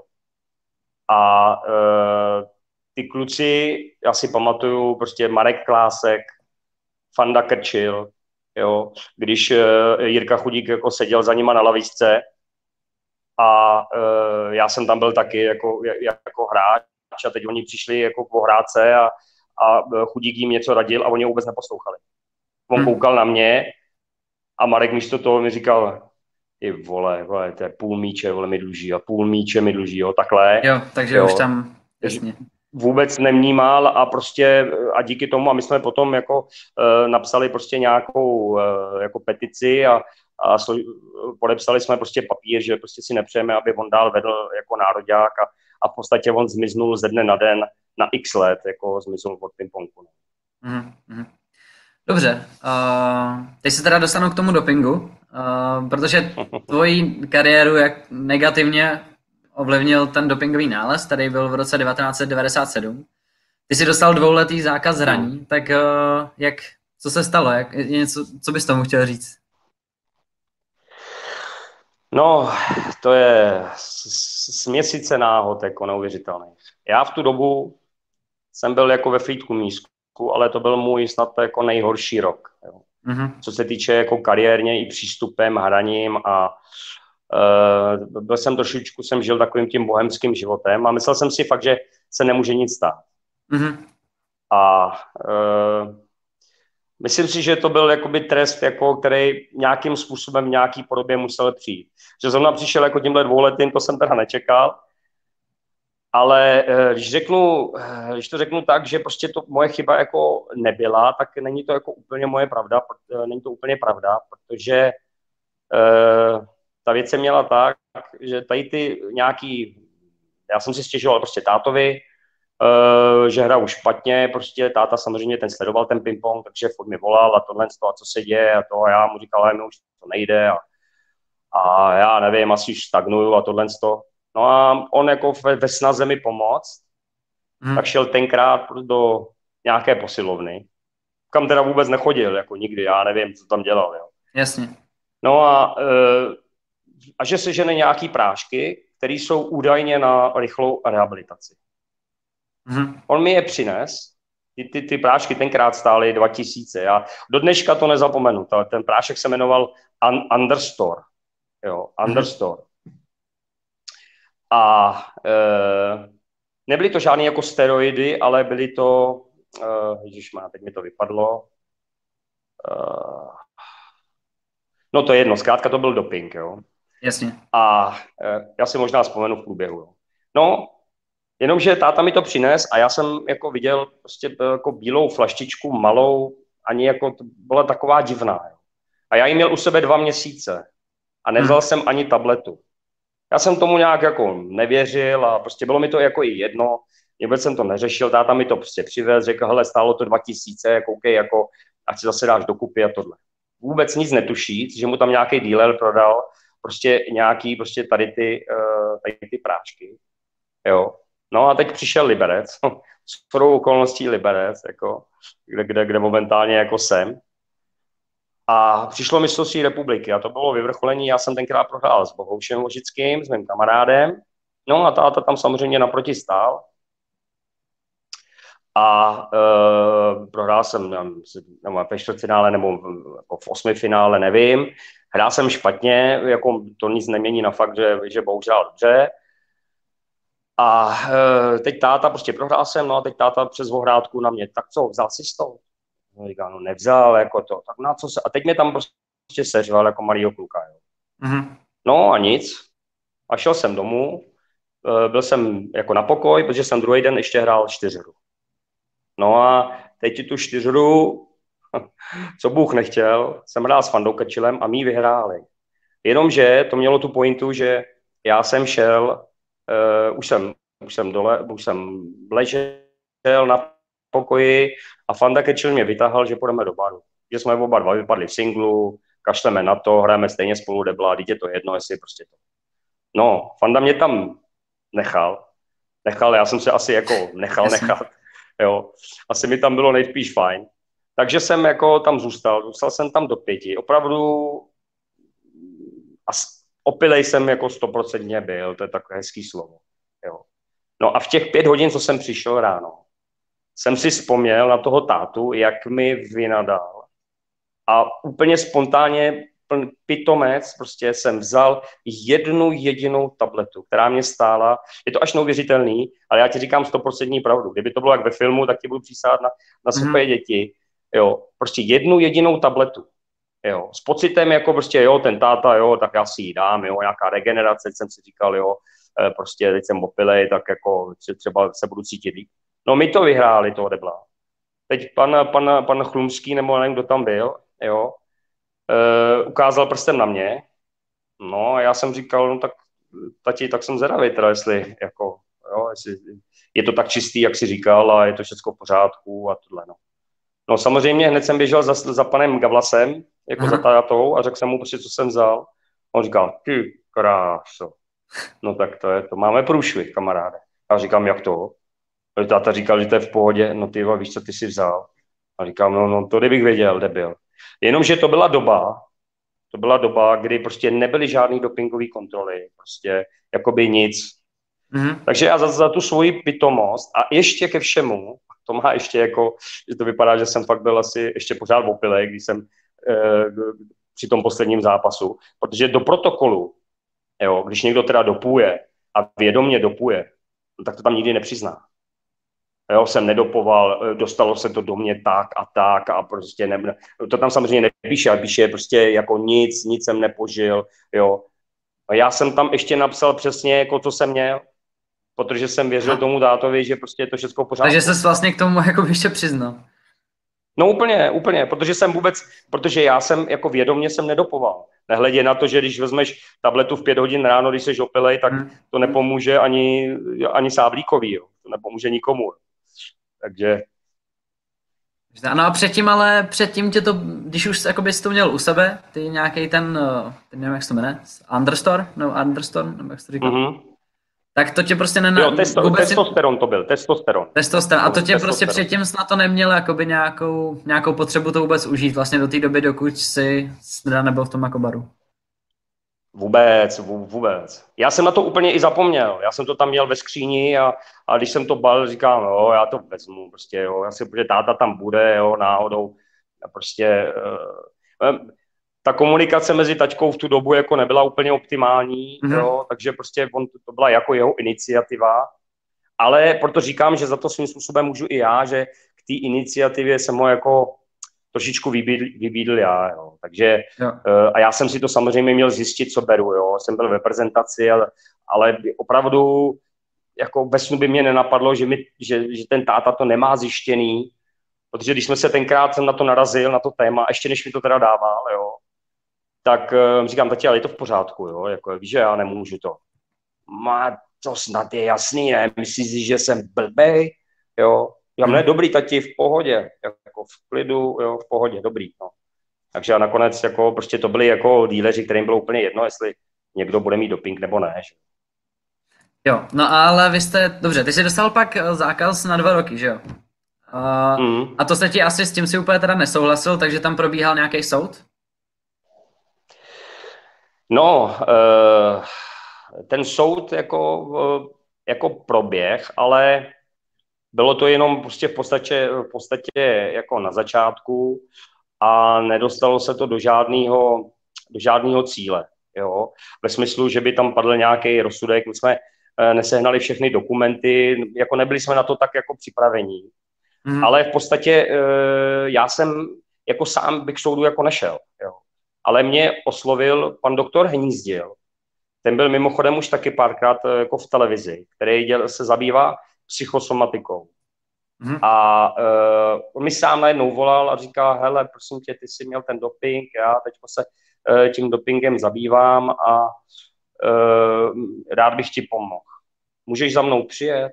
No a teď jsem samozřejmě tam přijel a tak jsme něco řešili jsme to 0,5 roku, pak jsem měl i nějakého právníka, který mě zastupoval a ten jako nechtěl ani žádný peníze, tohle, ale pak to bohužel jakoby skončilo, protože ty máš doping, ale de facto oni tě během těch 2 let, když to zjednoduším, tak tě úplně zlikvidujou. Aha. Já jsem nemohl hrát fotbal v Tošanovicích, já jsem byl tenkrát jako ve Frýdku, jo, to jsem hrál na černo, jo, nemohl jsem být registrovaný. Já jsem nemohl jako trenér jako vůbec být.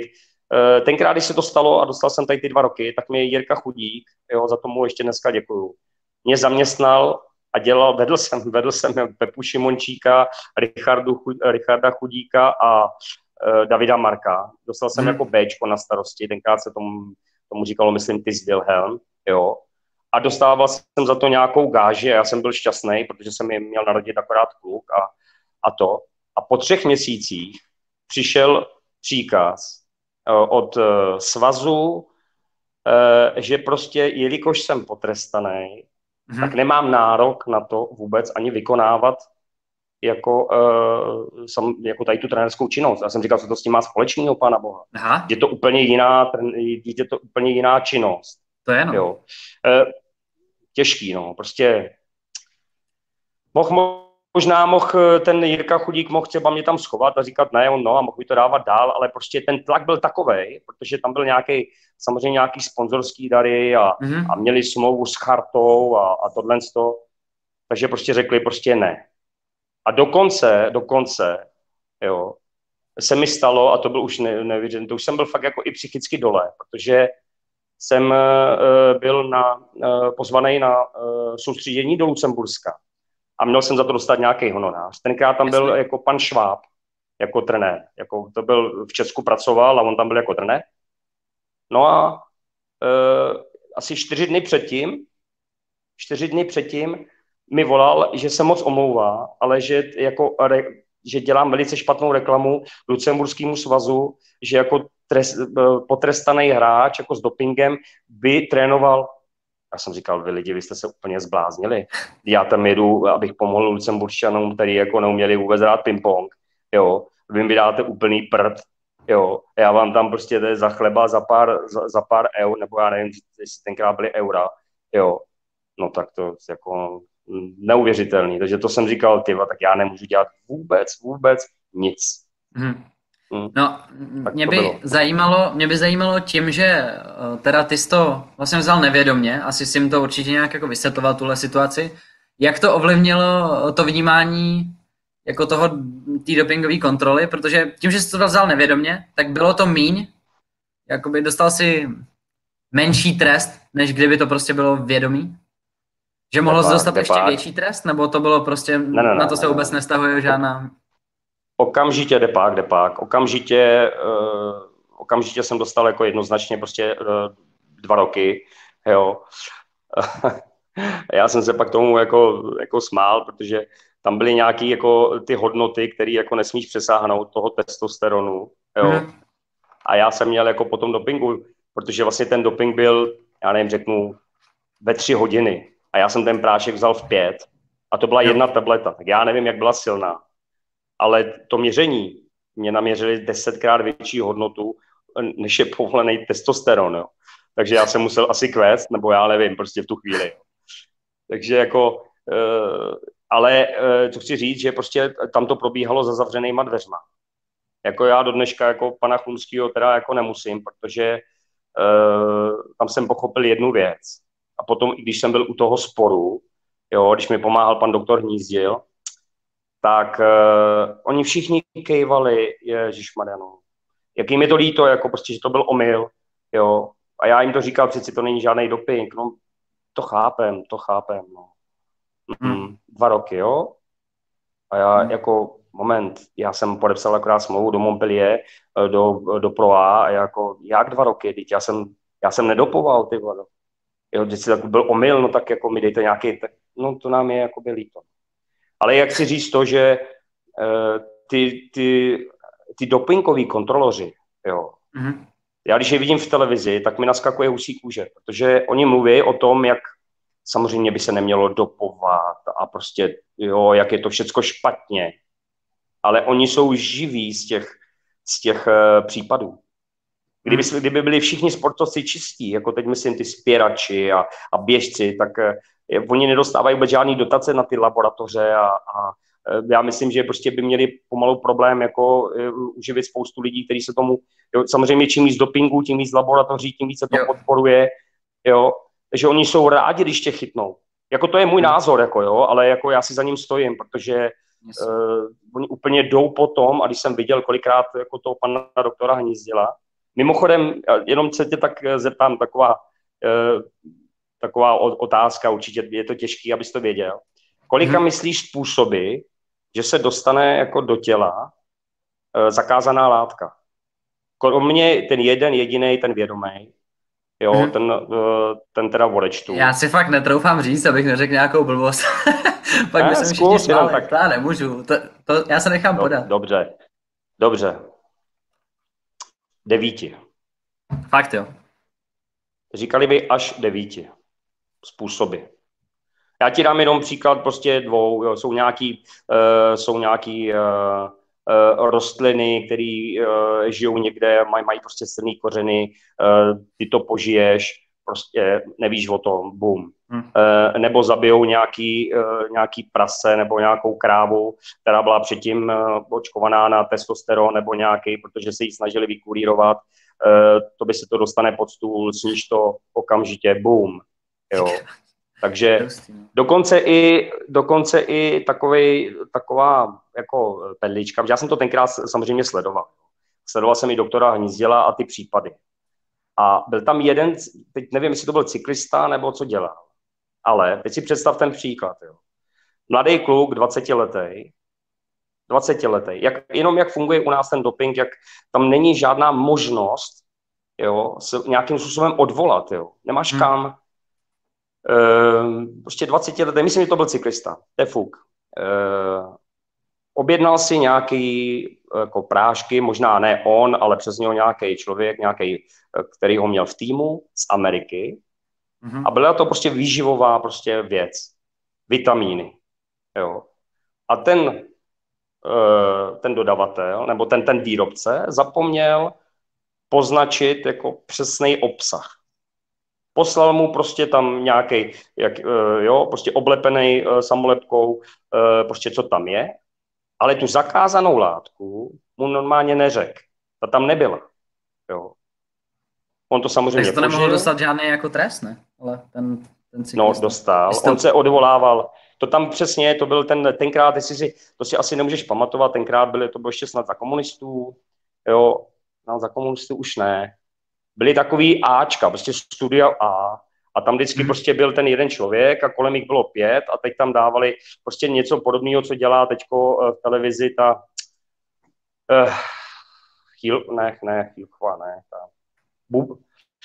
nespomenu si na jméno. No to je jedno. Prostě jak tam stojí politici, 3 na jedné straně, 3 na druhé straně a teď jakoby, proti sobě bojují. Jasně. Jo. A tady byl doktor Hnízdil a byly tam 5 tady těch jako chlumský a tohle sto, jo. No a ti samozřejmě jako on tam vznesl tady ten příklad, jo. Že jak je možný, že mladý prostě 19letý kluk, který požije něco, za co vůbec nemůže. Dostalo se to až do Lausanne, jo. Z Lausanne zase zpátky k nám na stůl. Stejně ten kluk, oni ho neočistili, přišel o sponzory, přišel prostě o reprezentaci. Bylo to třeba jenom na 4 měsíce, nebylo to na 2 roky, jo. Ale už oni ho ztratili zájem, jo, a měl konečnou. Měl konečnou a mohl, když to bylo jako, jo, si představ, že začínáš, teď prostě chytneš se nějakýho vláčku. To snad ne. Dobrý, já tě slyším pořád, akorát vypadl obraz. Tak, my se omlouváme za drobný výpadek, ale už jsme zpátky. To spíš já, no. A to nevadí vůbec, to nevadí. Hele, skončili jsme u čeho teda? Skončili jsme u toho dopingu, že tam ten s tím Hnízdilem a že tam je možnost, vlastně jak jsem ti říkal, že ten kluk jako v Lausanne neměl možnost vůbec se nějakým způsobem očistit a může to znamenat i konec kariéry, jo. Takže ten doping není tak úplně jako jednoznačný. Jo, já bych se teď chtěl přesunout, protože ono to pochopitelně musí ovlivnit hodně kariéru, prostě každýho hráče, který se tímhle projde. A jak hodně to ovlivnilo tebe a jak těžký byl po těch 2 letech návrat do té kariéry? A jak tak, na tebe koukali protihráči třeba a spoluhráči po tomhle incidentu? No, tak musím říct, že jako těsně potom se začínají ty kamarádi tak nějak jako vytrácet, jo. Že to zjistí, že tam ten jako povídá tohle a že to vůbec jako neměl, jak to, že to brál a prostě to ať jde do pytle a blá. A v podstatě nikdo nechce slyšet ani jako žádný to. Když jsem se s tím jednou, myslím, že s Petrem, jsem se o tom bavil a jsem říkal, Petře, jako ty nemůžeš jako tak úplně jako takhle odsoudit někoho, jo, jenom protože jako dopoval, ty vůbec nevíš, co zatím je.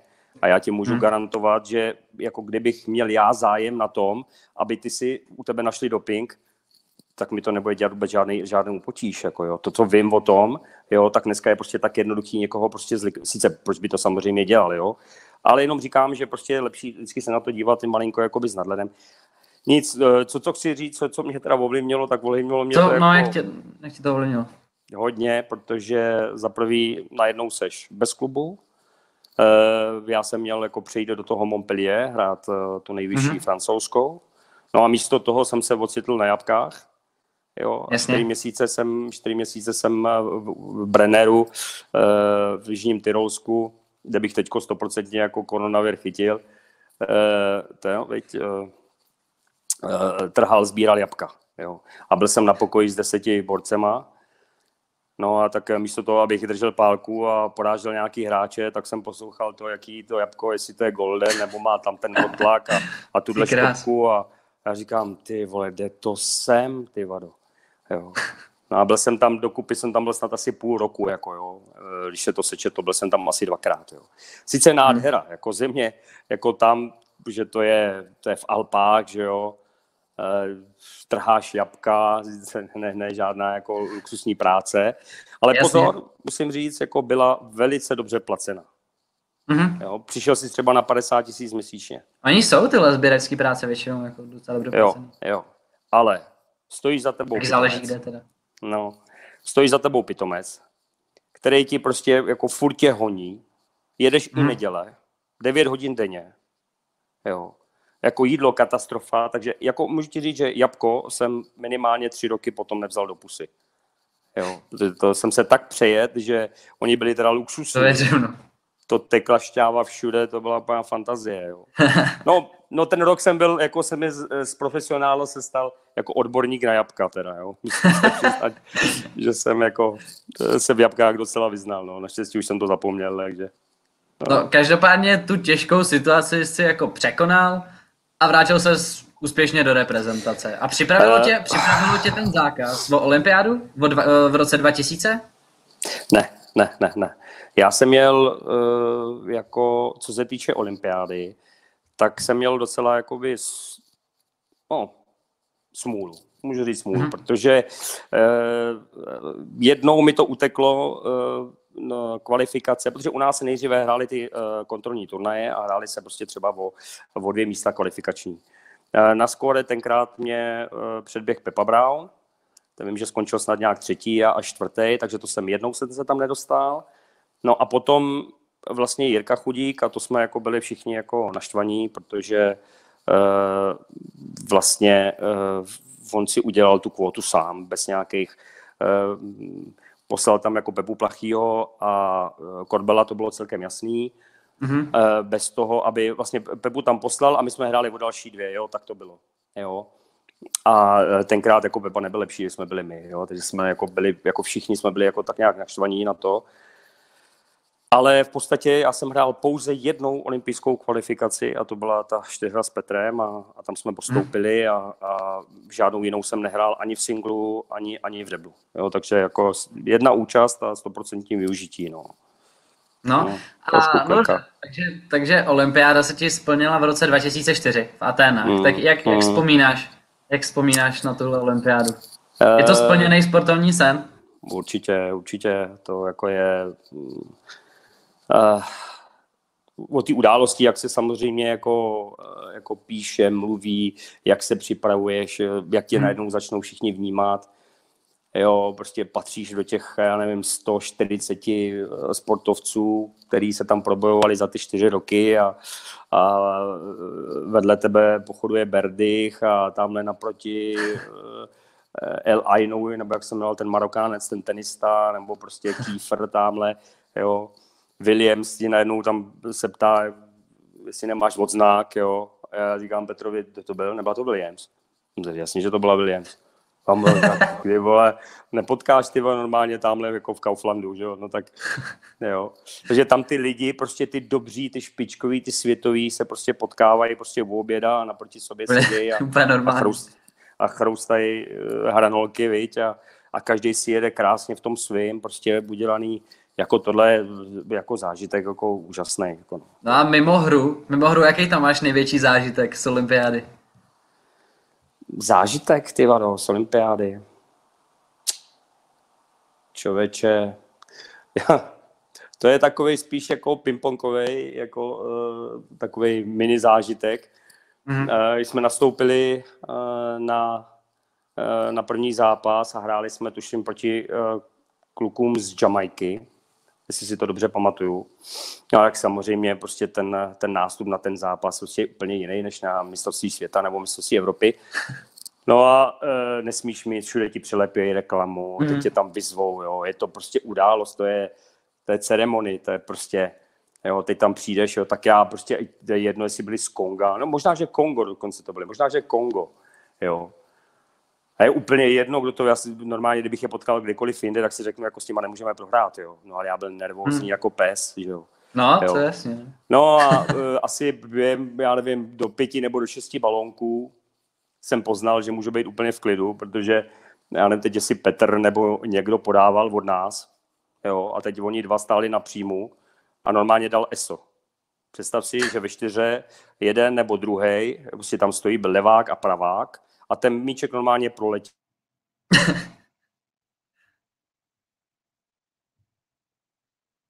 Teď se mi trošku vypad. Jo, dobrý. Dobrý. A, no, že proletěl ten míček, že proletěl. No, ten míček proletěl, viď, a oni dva se na sebe podívali a říká, you should play? On me? You, OK. Oni ani nevěděli, kdo má přijímat, jako jo. Mezi 140 nejlepších hráčů? No tak ne, tak to byla Afrika, viď, a prostě jasně. Tam, já nevím, jaký tam jsou kvóty na ten postup, jo. Tak prostě jsem dal ESO z podání, říkám, tak to můžu být v klidu a můžu se uvolnit a úplně v pohodě jsme vyhráli. Jo. Tak to no a vy jste... To je super. No. Ve 4 tam se hrál teda s Petrem Korbelem a měli jste velký ambice. A neúplně to nedopadlo podle očekávání, ne? Jak to hodnotíš? To? Takhle. Jako těch párů, který jsou poskládaný na tu olympiádu, je tam jako nespočetně, který jsou fakt dobrý a hrajou spolu leta. Opravdu leta, jo. A například jako to druhé kolo, co jsme hráli proti Smirnov-Mazunov. A Mazunov v tu dobu už jako aktivně nehrál jako za nároďák, myslím jako singla, ale na toho debla vysloveně Smirnov si ho vyžádal. A teď objížděli ty turnaje a prostě sehrávali se, jo. Oni nakonec teda se dostali až do semifinále, jo. A v tom semifinále prohráli Tugwell Mays. A my jsme s Petrem jako tady ten pár měsíc předtím porazili na ProTouru. A v té naší půlce toho pavouku nebyli Číňani. To znamená, jako když si viděl, že tam nejsou Číňani, tak to bylo vždycky hratelný, jo. Takže jasně. To, co jsme viděli, museli bychom porazit prostě tady ten pár. A pak ještě jeden vzhledem k tomu, že samozřejmě ten pavouk, teď nevím, jestli to bylo 32 nebo 64, ale každopádně prostě vyhrává 3 zápasy, tak jsi ve čtvrtfinále a jako pereš se o medaili. Jo. A když ten Mays s Dugwellem měli medaili, byli 3., stáli na bedně, jo, a my je porazili, já nevím, 3-1 měsíc před, jo, tak jakoby se to mohlo jako v tom deblu, a my ho fakt trénovali, se to mohlo podařit jako... Mohlo, no. Samozřejmě musí ti všecko vyjít, musíte být oba dva ve formě. Seděli jste si s Petrem dobře? Já myslím, že jsme si jako seděli. Jako Petr je jako technický hráč, jako úplně jako bez debat, v podstatě umí jako všecko. Já jsem tam právě těma banánama prostě les, tou jeho slavnou čikitou. No, která mimochodem jako není jeho, ale je vynalezl Marek. Jak teda vznikla, to by mě zajímalo. No, protože tak obecně jako Česku proslavená Petrem Korbelem, ne? Ta čikita docela v Česku. Protože Petr o tom začal mluvit, ale není to tak, že to začal hrát a my v té době, co jsme u toho byli, tak my to všichni víme, že to Petr nebyl ten první, který to začal hrát. Ten první, který to začal hrát, byl Marek Klásek. A dokonce, když jsem potkal jako kluky, který byli tenkrát v nároďáku Šmirjev, jako v ruské reprezentaci, a teď jsem se s nima bavil a on mi začal říkat, no jasně, že to byl Klásek, no Korbel ne, jo. No ale my jsme Petra nechali u toho, prostě on to tak nějak jako si to přisvojil, on jako ty prvenství měl rád, on byl v podstatě, jak byl v té reprezentaci, tak byl jako neohrožený, tomu jako nikdo nebral, takže on jako neuměl být druhý jako v ničem. Jo. Nevím, proč si to myslel, nebo prostě to... On to samozřejmě taky hrál, jo. Ale jako prostě ten úder, tak jak ho prostě teďko se hraje na tom, prostě na tom poli, s takovouhle intenzitou a prostě to je Markova zásluha.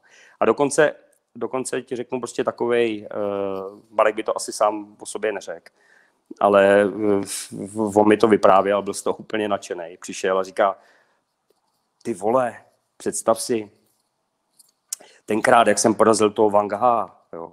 Vangao tenkrát byl světová jednička. Jasně. A vyhrál jeden pro tour, druhý pro tour, pak přišel první kolo na Marka Kláska, Marek ho seřezal 4-2 a pak zase vyhrával jako jeden, druhý. Jo. Tenkrát tam seděl jako Fanda Krčil a říká, ty vole, jako jak jsi ho mohl porazit, jako to není No nic, tak jsem furt hrál ty banány svoje a to, protože on tomu říkal banán a Petr tomu říkal jako Chiquita, nebo to někdo nazval. Nevím, kdo to nazval jako Chiquitou. Tak pro mě taky jako víc banán, no. No, tenhle úder prostě hrál prostě jako Marek jako neuvěřitelně. No ale jako ten příběžíček jako krásný jako v tom, že říká ty, a já jsem teďko potkal jednoho Číňana.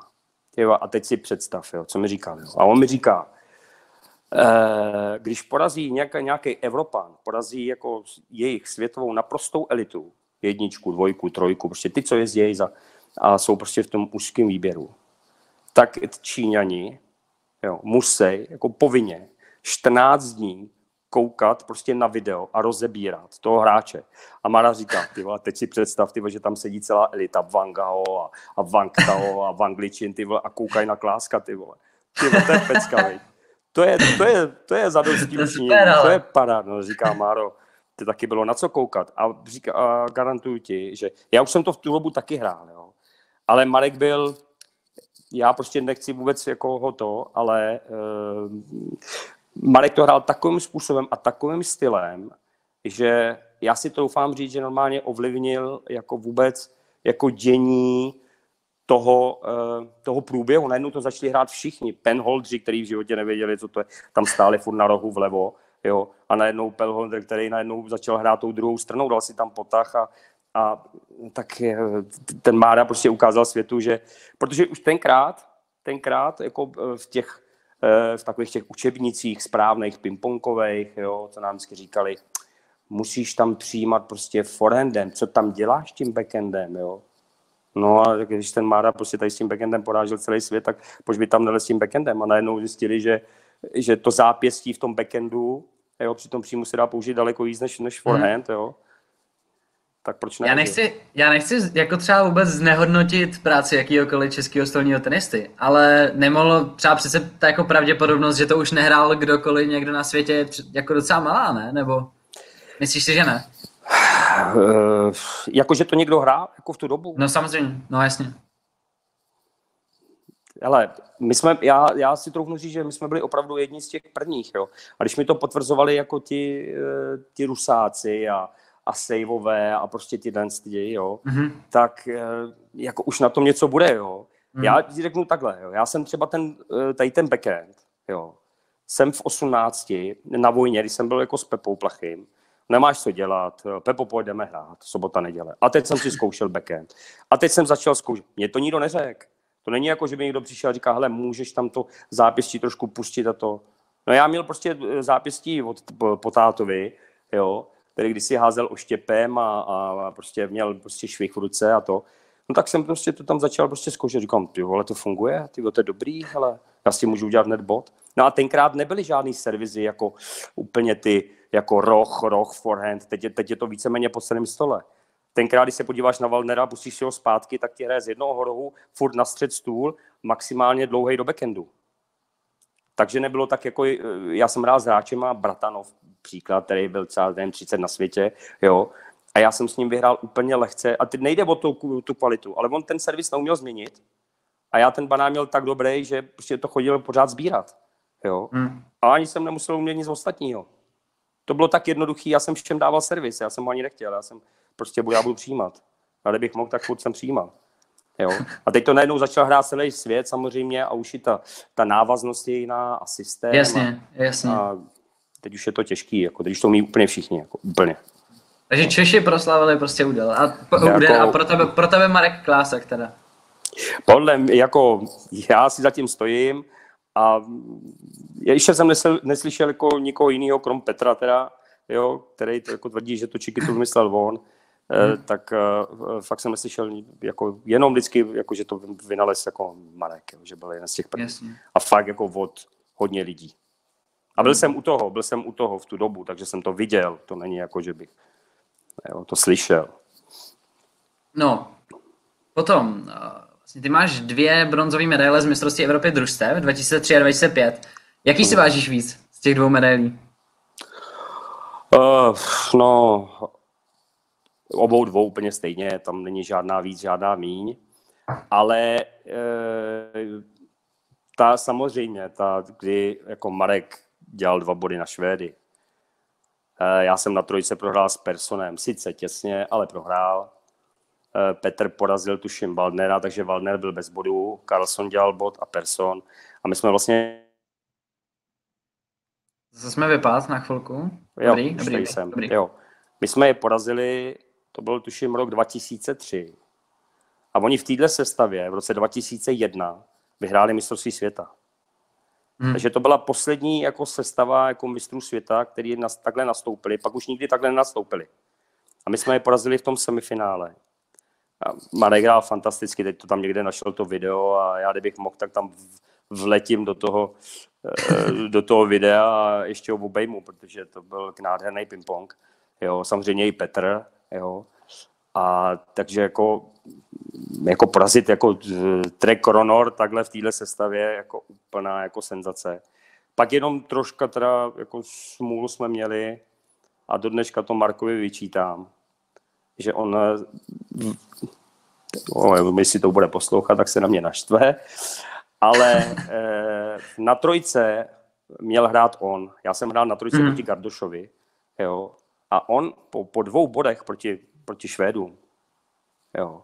Řekl, že prostě, že se na to necítí, že je unavený, prostě a to. Já na to koukal úplně, vůbec jsem mu nechtěl brát žádný, nechtěl jsem mít jeho zásluhy nebo spát se tam, zkrátka to je mančaft, chtěli jsme vyhrát, no a pak v finále by se hrálo proti Dánům, jo. My byli, jako, prostě mohli jsme to normálně vyhrát. Protože Petr dělal 2 body a my prohráli 3-2. Jasně, jasně. No a v roce 2006 jste byli 5. na mistrovství světa. Je to pro tebe víc než medaile z mistrovství Evropy nebo není? Protože to je jako velký úspěch, být 5. na mistrovství světa. Je, určitě, je. Ale prostě když stoupneš na tu bednu, tak stojíš na bedně. Jo, jsi 5., 6., 7, prostě to nikdo neví. Za pár let jsi byl 5., 7 a koho jsi tam porazil tenkrát, jo. To už nikdo neví, že jsme porazili Rumuny, že Marek tam porazil Kryžana, který byl 14 na světě a že jsme se tam prokousali, já už se teď jako taky nevybavuju, jako koho jsme jako porazili, jo. Ale prostě seš na bedně, jo. Nehledě na to, že říkám, prostě ty Švédy porazit takhle, jako byla pecka, jo. To je super. No, určitě. Ještě bych nešel úplně teda až další otázku k závěru reprezentace, ale teď mě zajímá, my jsme v minulých dílech hodně rozebírali party v reprezentacích, jaký jsou teď, jaký byly dřív, 20 až třeba před 15 až 20 lety. Tak jestli bys mohl říct, jaká třeba byla tvoje parta, ve které jsi byl v reprezentaci a třeba nějaký zážitky nebo pikantnosti z reprezentace. No tak nevím, jestli pikantnosti, teďko si rychle jako vzpomenu, ale... Ta parta, to, co jsme měli my, tak vždycky, když máš prostě 5 lidí, těžko najdeš 5 lidí úplně perfektních. Jo. Jako může se to samozřejmě stát. Jo. Jenomže my jsme byli v době, kdy nás bylo 10. A z těch 10 byl jeden jediný jistý, byl Petr, který jako byl samozřejmě jako top, jako Evropa, top svět. Jo. A potom tam byl zbytek, který jako hrál o ty zbylý třeba 3-4 místa. Jo. A když ti řeknu prostě, že tam byl Tomáš Pavelka, Bindač, Klásek, Čihák, Olejník, Petr Javůrek, Roland Krmašek, abych na někoho prostě netojil. Fanda Krčil, jo. Prostě to bylo jako takových jako hráč. A vždycky Tonda Gavlas, jo. Někdo musel prostě vypadnout, jo. A ti, co vypadli, jo, si představ, že třeba nehrál, se nedostal třeba na mistrovství Evropy jako Marek Klásek, který ti porazil třikrát Čuhana, Ličinga, Waldnery. No nedostal se, protože v tu sezónu prostě já jsem porazil Gaoninga, Roskofa, Waldnera, Čihák prostě měl jako Marek měl super formu, jo, Tomáš Pavelka porazil Bola, Mejze, Primora, jako bylo těžký vybírat, jo, my se vraceli prostě s výsledkama, jo. Takže jako z tohohle to bylo jako těžký, takže vždycky někdy si tam měl prostě člověka, který ti víc seděl, někdy zase třeba jako tam byly nějaké jako spory, jo. Takže jako ta atmosféra, ale vždycky si našel prostě jako 3 z těch 5, který byly jakoby fajn, jo. Věřím tomu, co říká teďko jako Poliš, že ty 3, co tam jsou, protože v podstatě já beru teďko jenom 3, Jančař, Širů a Poliš, jo. Tak Poliš bezesporu, jako bezvadný kluk, jako Širů, já ho třeba až úplně tolik neznám, ale byl jsem jako s Benem teďko v manšaftu ve Volbachu a párkrát jsem se s ním bavil, je to taky výborný kluk a myslím si, že Jančař je taky v pohodě, jo, jako teď nemluvím, ego máme každej, jo, ale prostě, že jsou prostě bezproblémoví, jo. Ale jenom chci říct, že prostě takový rozdíl, že prostě teď jsou 3 a nás bylo 10 a to tam ještě čekali prostě další, jo. Jo. Takže kdybych měl já třeba jenom porovnávat, jo, nebo prostě něco takového, jako tak asi tam, jako mezi těma 3 jako tu sestavu bych si troufnul říct, že mají jako lepší, pohodovější a nikdo jim neťuká na záda, jo, nikdo je neohrožuje, protože jako... Nemusíme se sebou nějak extra soupeřit, že jo, než jako jste třeba nemusí, tak... Jako, že ta reprezentace bude v takovémhle, jako s prominutím, v ubohém stavu. A teď já beru kvalitu jako Širučka, Jančaříka a Poliše. Jo, bez debat, jako jsou to dobří hráči. Jo. Ale pak dál, jakože Tregi tam není, Obe tam není,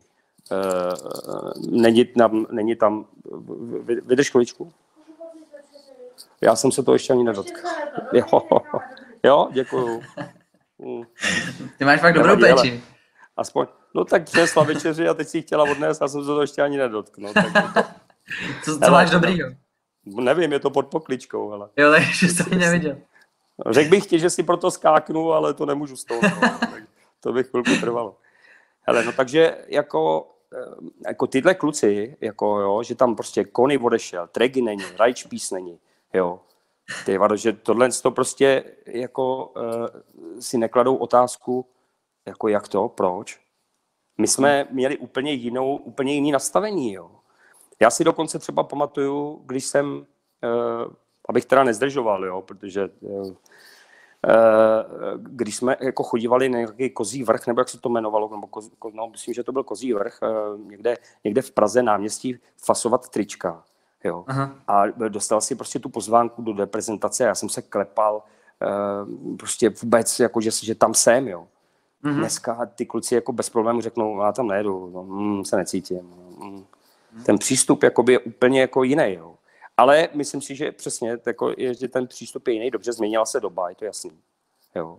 Tak se musí změnit prostě i to vedení, prostě i ta celá reprezentace, ty, co jsou nahoře. A tak ta reprezentace obecně by měla být taková přece jako prostě odměna, nebo jako, víš, no že by se na to nemělo koukat. Tak... No samozřejmě, to je top v republice, co je a to si musím hejčkat.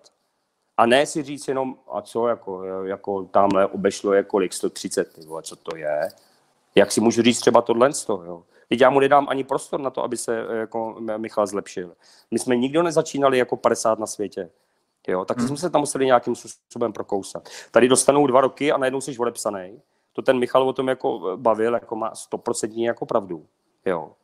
Prostě já nevím, jak třeba teďko funguje Pepa Plachý, nebo to samozřejmě nějaký indicie mám, nějaký zprávy, ale jak to prostě fungovalo prostě kdysi. Jo. Kdysi, nemyslím za mě, ale myslím tady za Michala a tohle. Prostě když se řeklo, tenhle hráč prostě nebude, Jirka Vráblík nebude, prostě nebude, no tak prostě už nebude.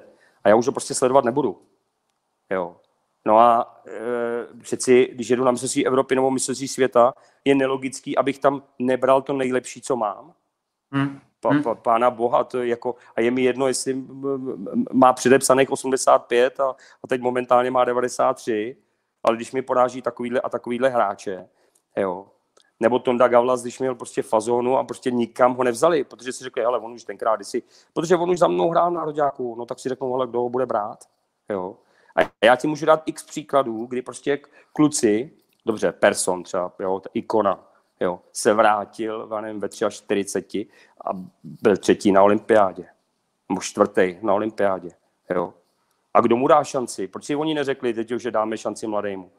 Tady jde přeci o to, že to umím, ne? Že to prostě jako... No samozřejmě, jasně. Jo. No, já bych se ještě dostal... Dobře, tak tomu ještě pak se zdám na názor, ale chtěl bych se teď pobavit o tvém konci v reprezentaci. Ty asi na to nespomínáš nejlíp, protože tam nebyla nějaká tam... To se úplně nepohodli na mistrovství Evropy v roce 2007, viď? Jo, tak to byla taková... Když to řeknu... Bylo to trošičku ve mně, já jsem měl jako spory s Petrem, samozřejmě Petr může mít na mě názor takovej, já na něj měl takovej.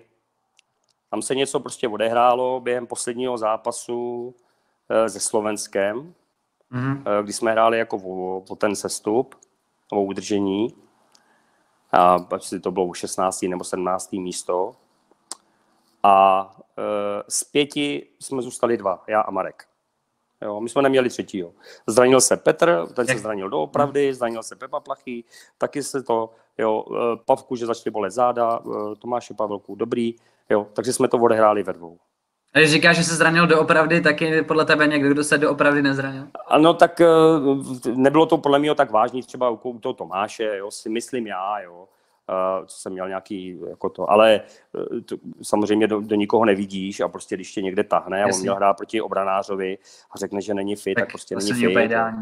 Hotovo, jo, prostě to, jako, každý má tu hranici jako někde jinde, že jo. Jo. No a teda, co se teda stalo, no. No.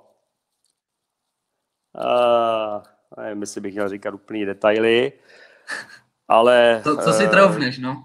No, co si to, tak... Stalo se to tak, že prostě to, co mě jako rozlobilo, bylo, že Marek Klásek hrál poslední zápas, svůj první zápas proti tomu Slovensku a hrál ho s Jardou Truxou. No a teďko přišel na lavičku, prohrál samozřejmě, on to s těma lovákama moc jako neuměl, nechtěl s nima hrát nikdy. A přišel a říká, a Petr Korbel jako už s náma tady, jako, on už jako nepatří k nám do manšaftu, nebo co? Protože tam neseděl na lavice. No a Tomáš říkal, no on si něco šel vyřizovat u Butterflye. Říkal, dobrý, no. A odházel to. Jo, normálně to odstřídal, normálně se na ten zápas vykašlal. Protože tam neviděl toho Petra sedět jako na té lavice, že si vyřizoval svoje věci, které si mohl vyřídit i později. Jo. Zatím si stojím, klidně, ať mi Petr zavolá a já mu to řeknu znovu, protože tam jsem mu to jako říkal. Jo. Nehledě na to, že tohle tom, jako, tam, jako on to tam řekl a já jsem tohle zprávu dostal od, já jsem vedle seděl a říkal to Tomáš Demek jako Markovi. Jo. Marek se na to vykašlal a teď já jsem tam seděl a říkal jsem si, 36 mě. My jsme byli třetí v Árujsu, v Kurméru, teď jsme tady měli, prostě opravdu jsme měli naběhnuto. Dobře, smůla, protože my jsme vedli 2-1 s Řeckem, kterýma jsme nikdy neprohráli. Já porazil Čioku v obranáře, ten porazil Kreangu, Petr, no a on se zranil prostě s tím Gionisem. Jo. Prohráli jsme a už to šlo prostě od zhora dolů. A teď jsem viděl prostě to, tenkrát ještě neboštík Primus tam byl, to jako s prominutím, já vím, že o mrtvých se nemá mluvit špatně, ale byl to takový zvláštní patron, jo, který nás uměl jako docela mezi sebou i rozeštvat. Jo. No a to začalo jako tak, že já jsem šel hrát na zápas, jsem šel na poslední zápas a ve mně to úplně prostě dozrálo a řekl jsem šluz. Já už tady nechci prostě v tomhle manšaftu, ne. No, odehrál jsem ho, prohrál jsem 0-1-0. Jo, slyšíš dobře. 0-1-0. Vůbec jsem nehrál. Hrál jsem opačnou prostě, no, bojkot. Vrátil jsem se na lavičku. Takže to vlastně oba docela jako odházeli. Úplně. No, tak Marek neumí úplně odhazovat. Ten jako, i když odhazuje, tak furt jako napůl jako bojuje. Pak máchne rukou, prostě tohle. Já když jako odhazuju, nebo se mi nechce, tak to prostě se na to prostě, ale úplně jsem se na to vykašlal, jo.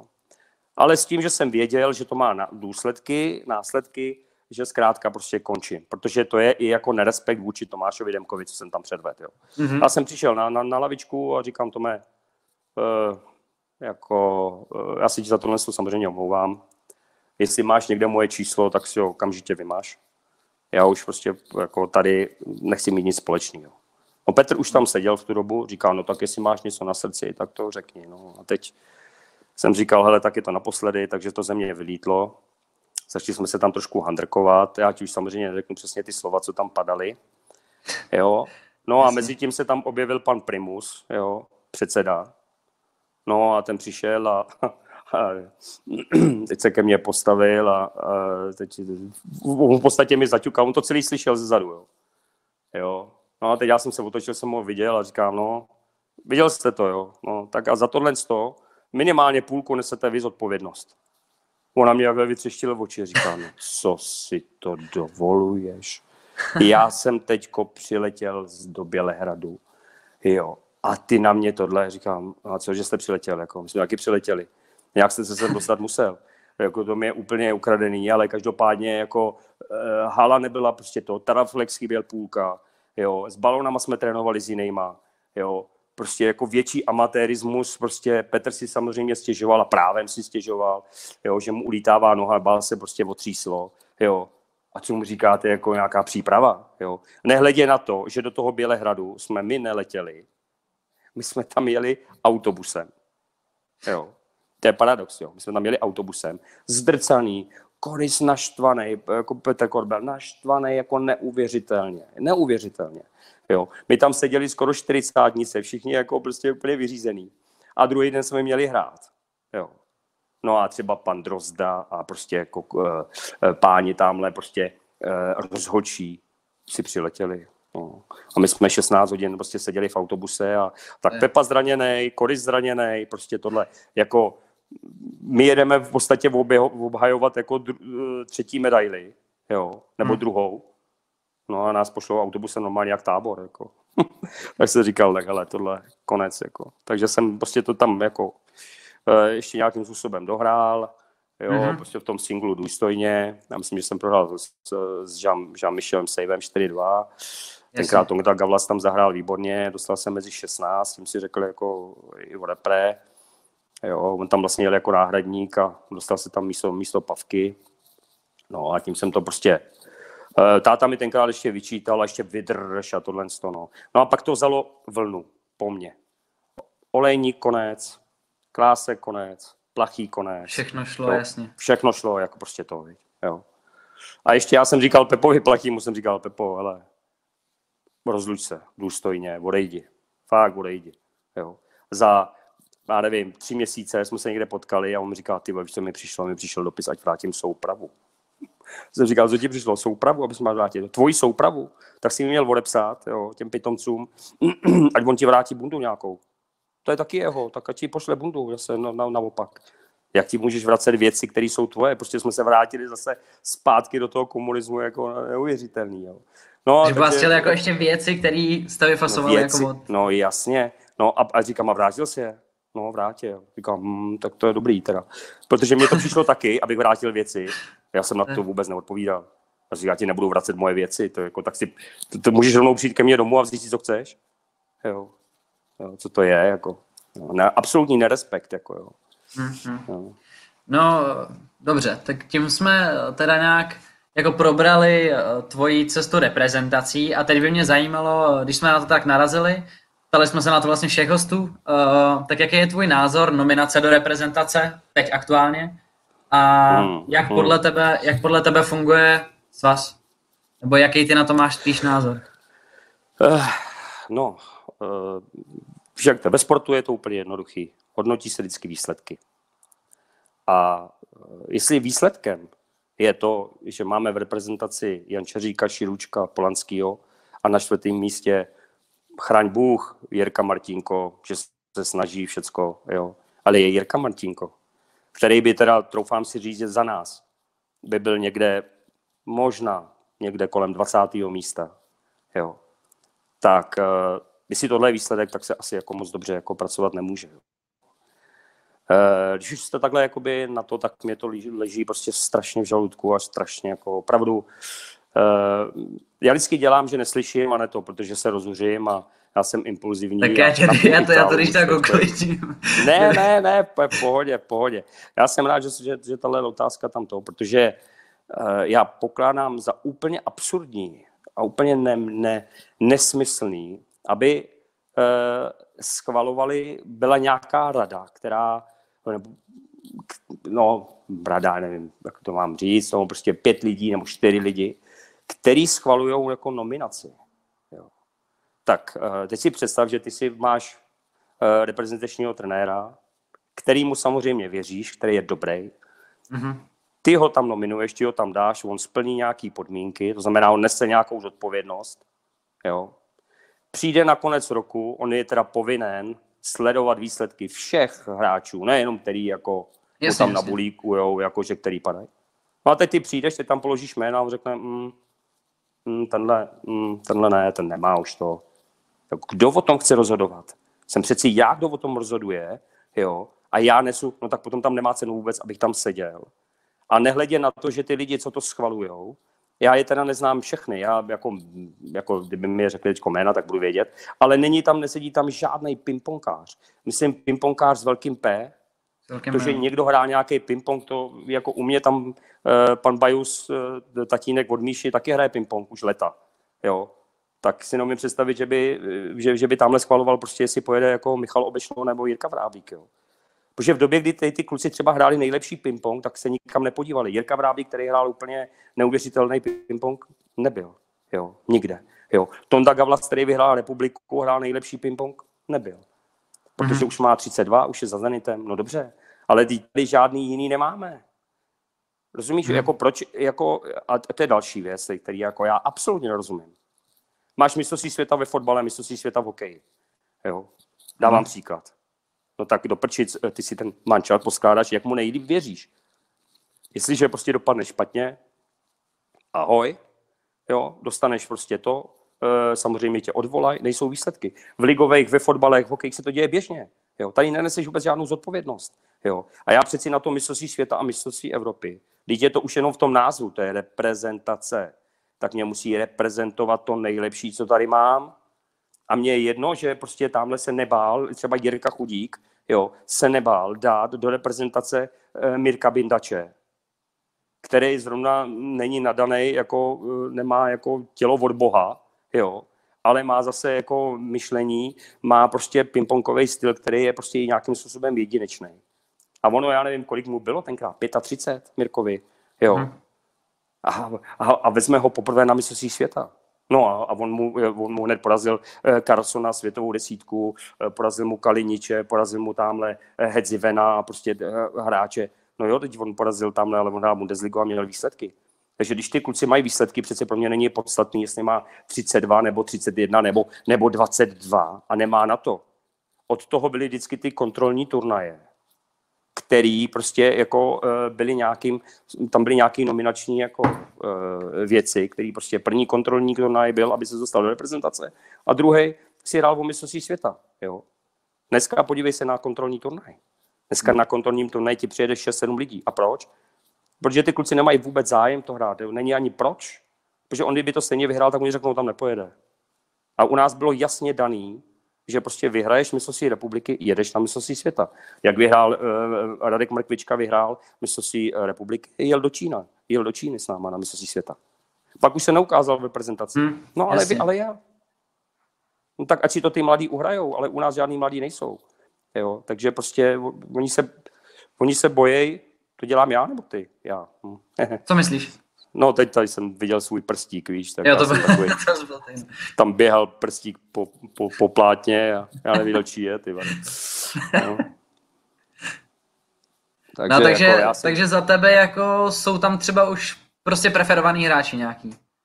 Já si myslím, že to už tam jsou jasně dopředu daný preferovaný prostě tohle a jako já nemůžu ty kluky jako odepsat, nebo minimálně, musím s nima nějakým způsobem třeba konzultovat, jo. Nemůžu prostě, když někdo je v reprezentaci 2-3 roky, najednou s ním vůbec nekomunikovat, tam chybí jako úplná komunikace, jako. Respekt, já jsem viděl i pár jako e-mailů a prostě tohle, co tam proběhlo někde, jo, já s těma klukama jsem v kontaktu, jo. To je jako... Za tebe to je tím, že tam je třeba nedostatek nějaký jako respektu, nějakých zkušeností, no respektu a zkušeností jako ze stolního tenisu obecně, že by tam prostě měly být nějaký jména, který si všim tímhle jako prošli. No tak prvně musí to být tým nějaký, musí to být jako tým, jako nějaký manažer, tady schání peníze a zbytek prostě musí být pingponkáři, který mají i jeden cíl. Je to jak nějaký firmě, jak by fungovala. No, nemůže si jeden dělat to a jeden to.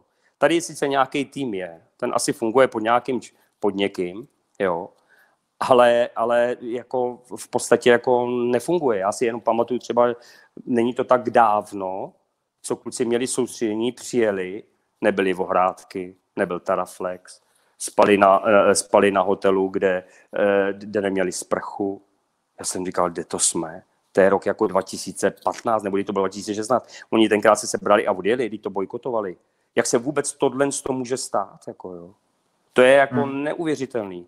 A jako jestli to chtějí svalovat, tenkrát myslím, že tam byl Jindra Panský, jo?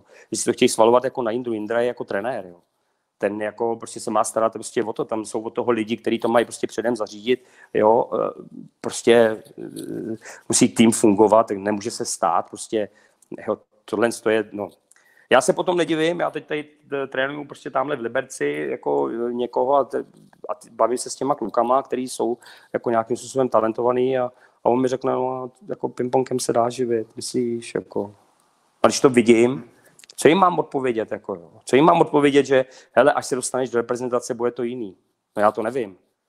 Jo. Tam ne, oni ti negarantujou nic. Já si pamatuju, teď povím ještě, že to, jako malinko odbočím. Ne, úplně v pohodě. Že odbočím. V Itálii, když jsem byl, tak tam měli prostě, tenkrát jsem to říkal i, možná jsem trošičku tomu tenkrát pomohl, tomu, že se nastavil malinko jiný systém, že jsme měli měsíčně, jsme brali prostě nějaký peníze. Malý. 8 000, nevím, jo.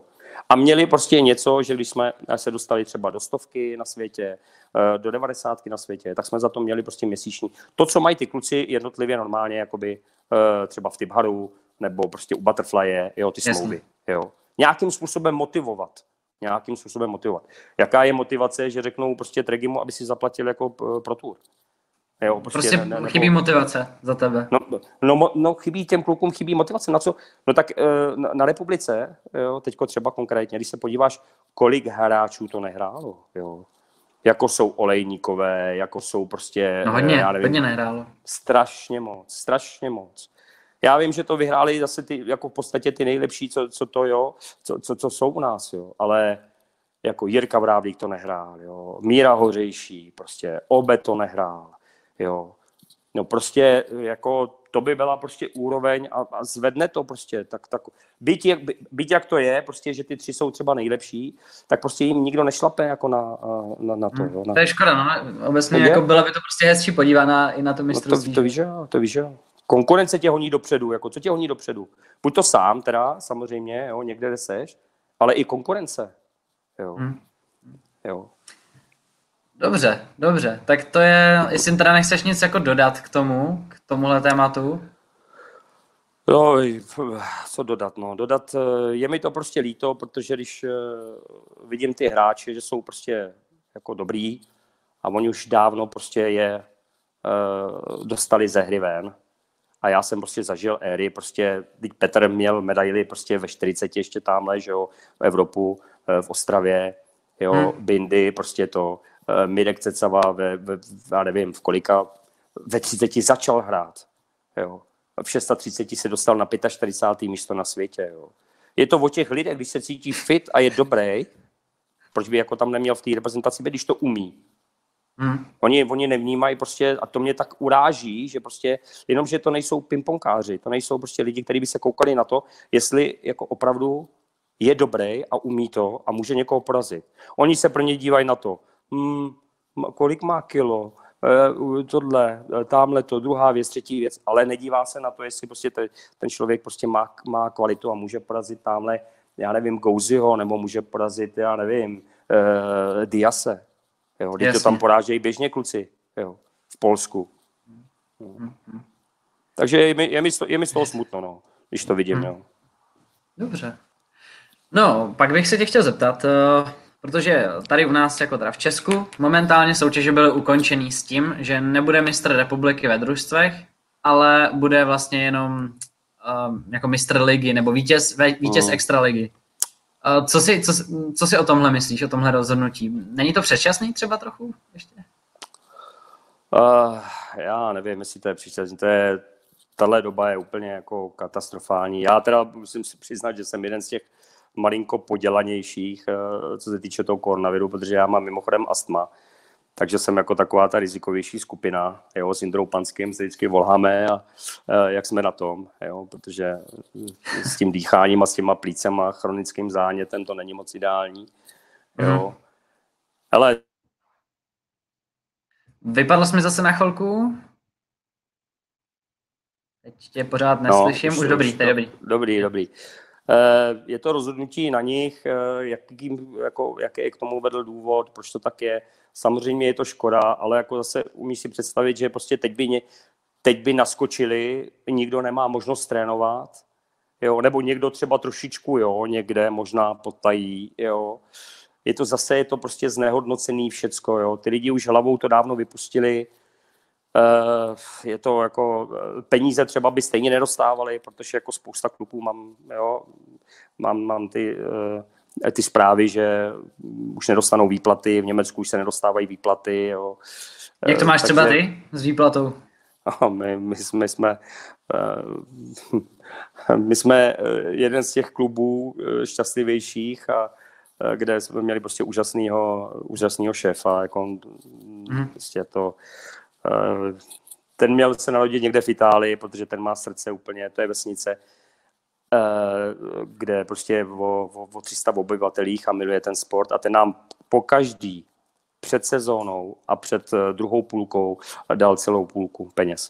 To znamená, my jsme v lednu dostali prostě už všechny peníze. Jo. Takže... jen tak nestane, no. Ne, to se mi v životě nestalo. A nebylo to tak, že bychom si to my vyžádali. On přišel sám a říká, já to tak chci, chlapci, protože já chci, abyste měli čistou hlavu, a já chci, abyste se mi soustředili na tohle, tady si to zasloužíte, tady to máte, a teď pojďme do toho a válíme. Jo. A není pak pro tebe trošku jako těžší hospodaření s těma penězma, když takhle dostaneš jako naráz, než... Úplně. Já jsem takový hospodář jako Marek Klásek, teď se trošku směju, protože vím, jak on hospodaří, jo. Ale... To já nevím. No, tak to já vím, jako my jsme dostali tam někde vždycky 200 nějaký foršus dopředu, nějaký peníze, třeba 200 € a byli jsme tam 10 dní a on už je druhý den neměl, jo. Takže to byl mára, jako no. Ale tak nejsem až takovejhle případ, ale prostě dávám a prostě není to tak, že... Sice měl bych trošičku víc popřemýšlet, protože za prvé s tím věkem, není mi 30, a doma mám finanční poradkyni, jo, která sice do mě buší a říká mi to, ale no, starý Výbo jako má svoji hlavu a někdy to jde těžce. Někdy to jde jako těžce a tak jako asi bych měl taky jako malinko ustoupit a začít taky vnímat ty druhý. No, dobře, a teda... Ještě si úplně neřekl, teda jestli to je podle tebe dobře, nebo jestli to je špatně, teda, že se to ještě, že se to vůbec teda nedohraje, ta soutěž. Protože v Německu tam, psal jsem Polišovi, a tam se to musí ještě prej odložit, nějaká ta jejich videohovor, kdy oni rozhodnou vůbec o tom, jestli se to ještě bude hrát. Aha. Člověče se mi překvapuje, protože já jsem si myslel, že v Německu už je taky, protože všechny naše soutěže, 3. ligy, 2. ligy. Třetí ligy, druhé ligy, asi nevím, jestli to je jako oddělený, ale co jsem tak slyšel, tak jako ta první Bundes, ta se ještě jako uvidí, ale nevím, abych nekecal. No, já člověče nevím, protože jako jak to ti dohrává, tam zbývá já nevím kolik kol, 2-3 kola, nevím, ale vím, že já se vracím zpátky do toho Bad Königshofenu a tam mimochodem je ten Oikawa, který jako s ním jsme tam vyhráli tu druhou Bundesligu a ten tam měl příští rok hrát. No a vzhledem k tomu, co se děje, a on je samozřejmě v Japonsku, tak volal šéfovi, že to nedá, že neví, co bude, hranice, tohle, Japonsko. No jasně, tak s tím je hodně velký problém. Takže prostě on už se nevrací, každopádně.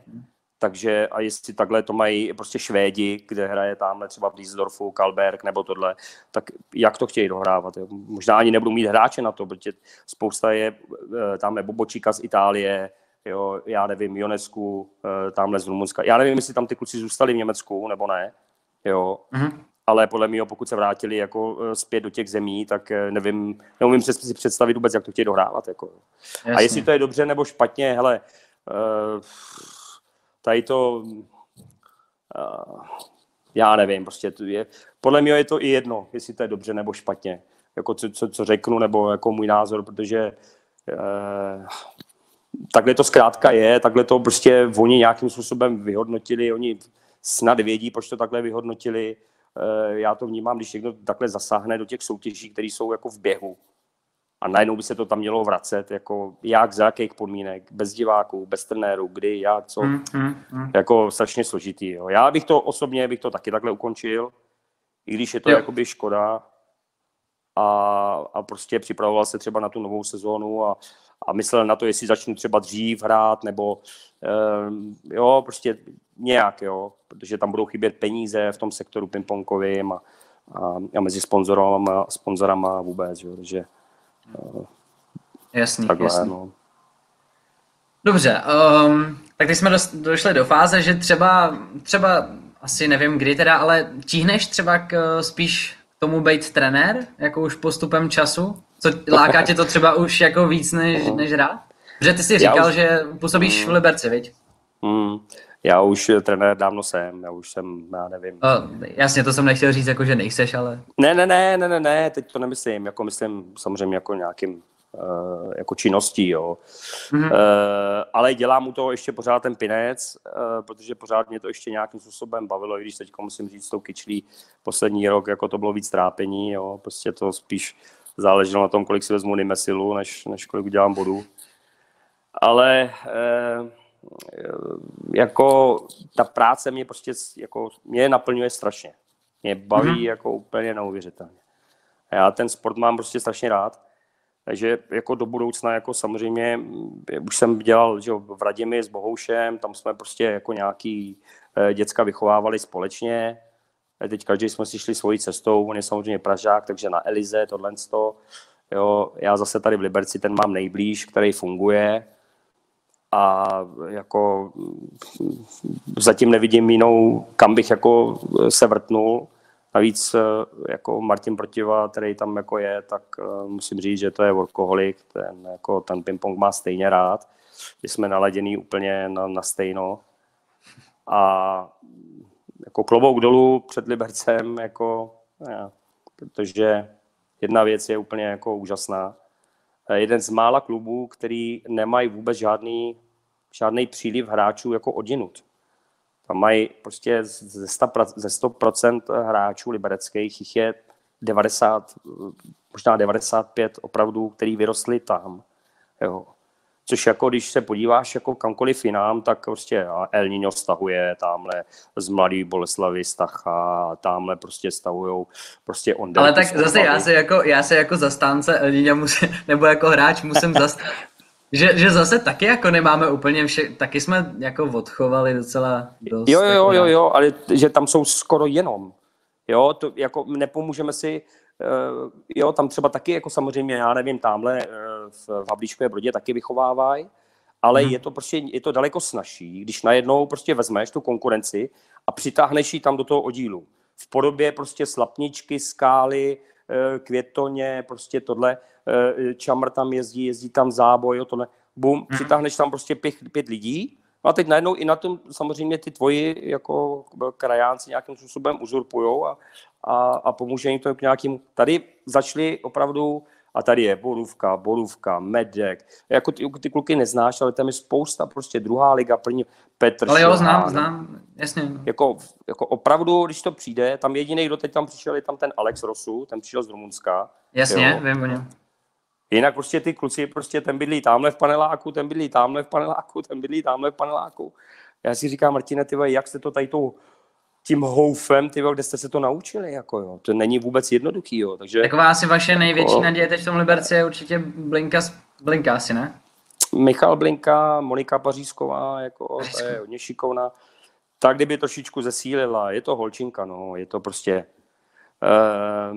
chybí taková ta svalová hmota, ale škoda, protože teďko fakt na konci měl jsem takovej pocit, když jsem viděl ty její nožičky, že už dostávaly tvar jako svalů, jo, že se to fakt podobalo svalům a že přišla teďko ta doba, že zase prostě 2 měsíce hrát nebudou. Oni pak strašně zase to musí všechno dohnat a není to, jak my se vrátíme a to už jako to nezapomeneš, jo. To no, jasně, prcou míč nezapomeneš. Dobře, a vlastně Liberec příští rok nebude mít extraligu? Protože Showman jde pryč vlastně. Bude. Jak to bude extraliga, jo? Slyšíme se? A jak to ty vnímáš? Je to pro tebe? No, já tě slyším. Jo, dobrý. Jo, jak to vnímáš? Je to pro tebe priorita mít extraligu? Takhle. Priorita úplně to není, jo. Záleží prostě, jak máš postavený ten klub. Jestliže tam máš hráče, který dospívají, jako je třeba teďko, já nevím, Mirek Jinek, jo, z Havlíčkova Brodu a teď tam prostě má Skály, má tam Slapničky, má tady tam tyhle kluky, jo, tak je to logické vyústění toho, že prostě tu extraligu mít jako musí. Na co Skála bude hrát tamhle někde v Chebu a to, jo, je to jasný, jo. Takže jako tam to asi priorita jakoby, jako je. Samozřejmě on to přitáhne nějaký jako diváky, přitáhne to zájem těch lidí. Samozřejmě, když přitáhneš nějaký ty děcka, jo, do toho, podívej se, hele, tady se hraje extraliga. Tak samozřejmě to má takový nějaký svůj ten. Ale aby to bylo jako na úkor, jo, aby teď plácnu, což tam řešíme třeba v tom našem klubu trošičku, malinko nějaký finanční věci, aby to bylo na úkor toho, že prostě zaplatíme Ačko a budeme tam mít, já nevím, hráče za 500 000 a bude nás to stát 2 miliony a nemáš na trenéry, nemáš prostě na soustředění, nemáš na děti, aby jsi jim zaplatil, jo, a v hale budeš mít 4 děti. Tak jako co je lepší? Protože ta extraliga jednou skončí a ty tam nemáš žádný to portfolium, ty tam nemáš vůbec žádný, jako, jo, proč v Německu padají ty oddíly? On se vytvoří z nuly, jo, najednou koupí nějaký magnáto, hraje se tam, já nevím, extraliga, jo, nebo Bundesliga, no a za 2 roky, jako ten manšaft je plajte, je prostě bez peněz, ale tam nejsou žádná mládež, nic, takže skončí. Jasně. Dobře. Poslední asi otázka ode mě teda. Abych se najel. Ty máš to jídlo pořád. Já mám pořád jídlo a čekám, že přijde. A ještě ani nevíš, jako, co to je? To je takový surprise, no. Dobře, no tak to ještě nebudu teda zdržovat. Ne, vůbec, ale já rád hubnu. V pohodě. No tak to já v té karanténě spíš jako přibírám teď. No, to já taky, ale teď nemocnici jsem trošku zhoubnil, se přiznám. Hele, no.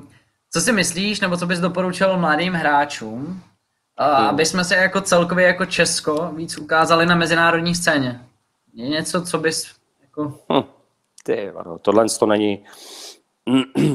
Tohle nemůžeš odpovědět jako jednou větou nebo 2 větama. Jo. Tady musí být nějaký prostě koncept. Jo. A teď jsem slyšel něco prostě, že se postavila nějaká hala za ohromné peníze a já si vůbec nedokážu představit... Halířově a nedokážu si vůbec představit, že jak to může fungovat. Jo. Ten Endál bude pod takovým tlakem, že tam prostě musí ty lidi dostat, jo, že bude ničit jako veškerý vazby, kde, jo, tamhle v Ostravě a tohle. Musí to mít tohle vyústění, protože kdo tam jako jak tam chce najednou někoho Jo, a teď, když chceš někoho přitáhnout někam, tak ti nestačí, že máš tamhle pomalu halu z mramoru, jo? Já nevím, jak vypadá, to přeháním, jo? Ale ty tam musíš mít podmínky pro to. Jo? A oni, když ty kluci od někaď vylezou, tak nějaký podmínky mají. Oni se lepší hrajou dobře. Proč by ti najednou měli z ničeho nic jít jako za kým? Proč? Jako do Havířova. Jo? Takže to jako musí mít jako koncepčně, tam musí být pojmutý jako důvod, když si třeba jako Francie taky měla, prostě samozřejmě jako v Paříži byli tohle, ale to tam to úplně něco jiného, to prostě to musíš postavit, to se taky nějakým způsobem buduje, jo. Ty se musíš přitáhnout jako mezinárodní jako trenéry, jo, nějaký sparingy, jo. To i svaz musí být nějakým způsobem do toho jako zamotaný, nemůže jako jako chtít proto taky něco udělat i jinak, jo, nejenom, že postaví halu a tohle. Jo. Mm-hmm. Jako je to prostě strašně těžké. Jako poradit někomu prostě tohle, jo, v této jako pro mě pitomý době technický, jo, je, já ti řeknu jenom jednu takovou tu, já doma jako řeším jako taková poslední věc. Vždycky doma žena mi předhazuje, jako má svým způsobem pravdu, že prostě pro mě ten ping-pong je priorita. Jo. Mm-hmm. A já si říkám, proč priorita? Pro mě je to jako zaměstnání, jenom ho mám prostě víc rád. Jako jo. A teď tady, jak ležím v té nemocnici a rehabilitacích, tak člověk jako má čas jako přemýšlet. A my jsme prostě díky tomu, že jsme jako nebyli televize, nebyli mobily, nebyli playsy, nebylo nic. Takže táta tě vykop ven, jo, a já jsem hrál fotbal, hokej, všecko. A k tomu sportu jsme si vybudovali takovej vztah, a hlavně jsme ho nedělali od začátku, jsme ho nedělali pro peníze, protože nikdo nevěděl, jestli se tím bude živit. Takže jsme ho dělali proto fakt, že jsme ho měli rádi. Jo. A když se podíváš, kdo zůstal u toho sportu, jo, ať je to Bindy, ať je to Pepa Brown, ať je to Roland Kramašek, Olejník, jo, Klásča, jo, já, Pepa Plachý, to je všecko generace, jo, která prostě ten ping-pong prostě Martin Pitlík, jo. Já bych mohl jmenovat, jo. Prostě, který jako zaprvé ten ping-pong uměli, pořád to ještě umějí, jsou schopní porážet dobrý, jo, a prostě milujou ten sport. Jo, tam byl vytvořený tak silný vztah, že my vypadáme jako, že jsme úplně, že to je taková priorita, že bez toho nemůžeme žít, ale asi jo, asi to tak je, jako jo. A tohle ti mladí nemají, jo. A ještě ti řeknu, to je úplně poslední to, ať koukám, tady už jdeme skoro 2,5 hodiny. No, ale ono taky jsme to, že ho tam přerušili, takže ten... Jasný. Ale já poslouchám rád, jako... Jo, já se rád, jako když je to prostě o tomhle tom, tak já o tom rád vyprávím. Se dá natočit jako týden toho, co přesně tak, no, jako téma. A já ti chci říct, prostě teď úplně jako odbočím, ale souvisí to s tou otázkou, co jsi mi říkal. My jsme kdysi jeli do Itálie ještě s ex a s Dominikem, s klukem, který hrával basket. V Itálii, když jsem tam žil, tak hrával basket. No a jeli jsme prostě na kemp, jo? A kde byli jako američtí bývalí jako z NBA a prostě samozřejmě byli určitě někde na farmách, ale to je jedno. Ta škola prostě je špička, že jo, takže proč ne? Já jsem odjel k moři a Dominika jsme dali do kempu, pak jsme si ho zase vyzvedli. Přijedu na konec toho kempu a tak se samozřejmě ptám, jako tak jak to, jako oni mluvili jako italsky všichni, takže říkám, jak to prostě probíhalo, dobrý tohle. Ma tutto bene, teď každý samozřejmě řekne perfektní, jako super, ale to je logický, když je to kemp a stojí tě to, jo, takže ten tvůj klub nebudou jako na něho nadávat, jo. Pak si mě vzal stranou a říká mi, hele, Pane Výborný, já vám to řeknu takhle, jako samozřejmě tam na tom kurtu je to dobrý, jo, jako kluk se snažil všecko, ale pokud se to chce někdo někdy naučit, tak se počítá to, co přijde po tréninku. Ne to, co je na tom tréninku. To ty kluci tam odehrajou, prostě tohle z toho jsou i tam makaj, třeba i na 120%, jako super. No ale přijdou domů a tam to nekončí. Jo. A pokud to prostě pro toho kluka skončí, prostě tak jo, bude jako slušnej, může být slušnej, ale nikdy nebude dobrý, nebude super. Jo? A právě dobří jsou ty, co prostě přijdou domů a ještě nad tím přemýšlí. Ještě. A ještě jde si zaběhat. A ještě prostě, ale to jako to je... Je to dělají prostě něco navíc. Vždycky. No jasně, ale to platí jako v každé oblasti, jako to je jedno, to je práce, jestli seš prostě politik dobrý, nebo seš tamhle to, jo, prostě workoholik a máš to rád a seš do toho zapalený, stane se to i tvým koníčkem, no, tak pak se může stát, že budeš fakt jako dobrý. A tohle je moje rada jako pro ty mladý, jo, že prostě ten trénink nekončí, prostě když začne od 3 do 5, jako v 5. Jo. A oni by měli přijít a měli by prostě to, a pane Vožický, a já bych ještě, a dáte mi ještě třeba 20 minut tamhle zásobník ještě na tu čikitu, nebo tamhle na formě to tamto, nebo podělal byste se tohle z toho. No jasně, ty kluci budou nadšený, jako ta naše éra, jo, my co to máme rádi, tak já čekám na to, když přijde a řekne mi prostě, no to víš, jo, pojď, hned ti to ukážu, jako jo, pomůžu ti. A je špatně, když jste víc trenér, než ten žák, no, to je chyba, no. To je super myšlenka a je to pravda, prostě kdo dělá něco navíc, tak většinou se to ukáže. Nemusí, není to jako pravidlo, samozřejmě, potřebuješ to nějaký taky talent a všecko, ale je to cesta. Hele, já tady ještě jenom přistálo pár otázek na Instagramu, tak bych ti to, jenom když tak ještě, protože už máme fakt čas jako velký, ale... Jo, v pohodě. Ale podle mě úplně v pohodě. Dobře, máme tady od Disky Pinec. Dobrý den, chci se zeptat, s jakým soupeřem včera, teď si to ještě nevidím celý, máte nejhorší bilanci? Já myslím, že nejhorší bilanci má asi každý v tu dobu, co hrával jako s Petrem Korbelem. Jo. Toho jsme poráželi málo. I když jako taky jako byly momenty, kdy jsem ho třeba porazil jako v první lize doma i venku. Si možná nespomene, ale já to vím, že to tak bylo. Ale jako určitě jako s tím jako...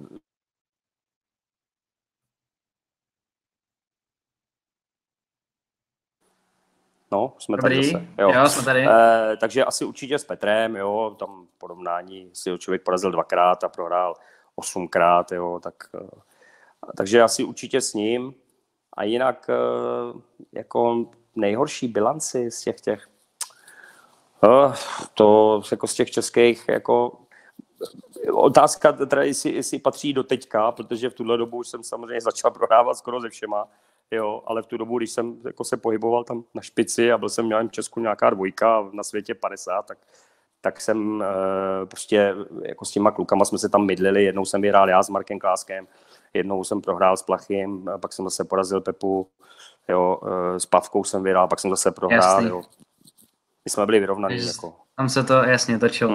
Dobrý, pak tady máme otázku od Filip Fíla Aleš. Jaký hráč v době, kdy jsi hrál Bundesligu, byl podle tebe nejlepší?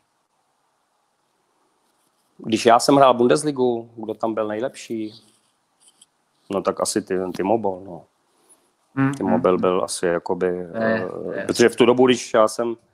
Ale to jsem nehrál, pozor, no, to jsem... Jako to on je samozřejmě pořád top, jo, takže si je 1 nebo 5, ale jako co se týče nějakého světového žebříčku, tak určitě on byl. Byl tam Legut, pamatuju si, že koupil Oxenhausen Leguta, Francouz, který je stejně starý jak já, který tam přišel... A myslím si, že byl nějaký třeba 13 na světě, no a začal skorem 0,8, jo.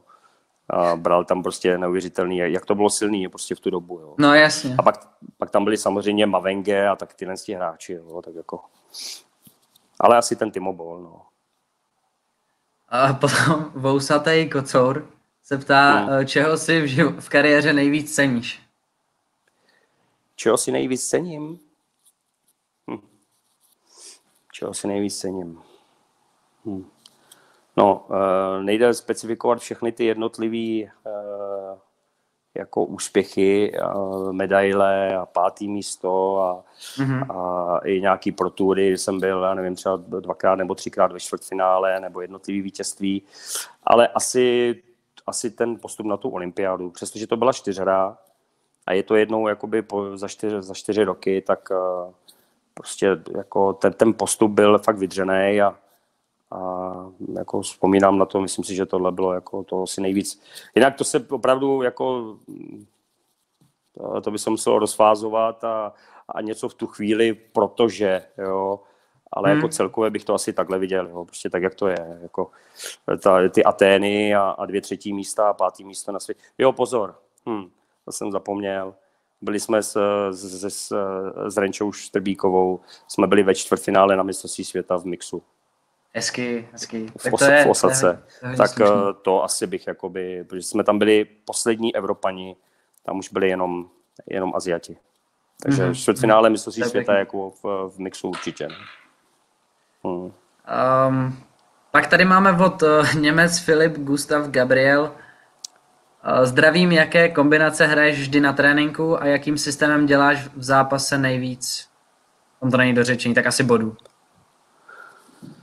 Jo, no to je věc, kterou jsem si jako odnesl jako z té Itálie od toho mýho Patricia. To není, to je přesně jakoby to jako špatně to, když se začne trénovat a všichni trénujou prostě to stejný. Jo.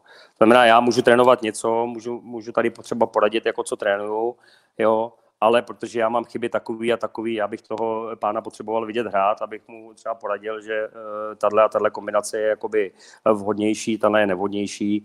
Já osobně, protože jsem měl vždycky lepší backhand a slabší forehand, tak jsem prostě měl svoje kombinace, které byly vysloveně na forehand, abych se toho nebál, abych to měl v hlavě a protože mě tam všichni masírovali, takže prostě všecko zaměřený prostě přes ten forehand a nakrátko tam a takový Jasně. backhand střed, backhand forehand, to se rozehráváme všichni, ale potom už to musí být jako v podstatě ušitý na každého hráče ta kombinace. Jo. A nejvíc bodů, tam byla ta otázka jenom to, tak asi jako ten Marek Klásek jako tím backhandem. Jo. Čím jsou pomalejší nohy a čím je člověk starší, tak blok a backhand topspin, no. Jasně. No a úplně poslední otázka je tady od Lukáše Němce. Myslíte si o sobě, že jste férový? Jestli si myslím o sobě, jsem férový?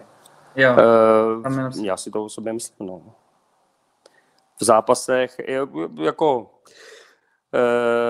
férovej ve smyslu je, že já nevím, přiznávám prasátka a tohle, tak to jsem jako se snažil jako vždycky. No a jinou férovost jako nevidím, pokud jako někdo myslí třeba nějakou aroganci, nebo někdy se snažím prostě někdy vyhrát zápas tím, že žvatlám, jo, tak tam ta férovost, protože kolikrát mi řekli, ty nejseš férový, ty kecáš u toho a ovlivňuješ zápas, tak to jako patří mezi ty hráče, co udělají všechno pro to, aby vyhráli. No. Nebo patří. Já bych chtěl totiž ti tady dát jako příležitost, protože mi přijde, že tady v komentářích jako přistála, nevím, jestli křivdivá jako to, ale já to jenom chci najít. Aby jsi jako měl možnost nějak k tomu... No bylo tam... Rychle najdu. Ale... No. Nevím přesně, kdo to napsal, ale bylo tam napsaný, a teď jenom cituju, největší podvodník Challengeru. Tak by mě zajímalo, co těm bylo myšleno. No tak asi to je úplně jednoduchý. Já to řeknu takhle, jo. Tady ty Challengery se hrajou, tam hraje každý sám za sebe. A to není žádný pro tour, to není žádný týmový. Jasně. A samozřejmě já vím od kluků, od všech, úplně od všech, každému přišlo x SMS podobného druhu, dají podvodník a tohle a ty si to a blá, blá. A teď sami takovýhle urážky. Chci říct tomu jenom to, že já si taky... Bylo to Michal Žabiák, když tak jenom. Je to jedno. Já si taky občas někdy vsadím. Jo. A ten sport sleduju a když tamhle, já nevím, Sparta vede 2-0 v 90. minutě a stačí ještě prohrát 3-2, tak jako taky můžu vylítnout a říct, ale protože ten sport hraju a vím, jo, tak samozřejmě jako vím, že prostě v tom sportu je všecko možný. A tady v těch TT stárech a challengerech, jo, tam ty kluci, a teď až budu mluvit za sebe, a ještě v mém věku, já prostě jak vstanu, jo, a jak se cítím, podle toho hraju. a tu bojovnost, jo, kterou jsem míval, jo, a mám ji ještě jakoby v těch zápasech, jako, kde opravdu o něco hraju. Jo, že tady hraju za sebe, za svoje peníze. Jestli si prohraju sobě peníze a prostě prohraju, ale prostě nějak mě to jako nebolí.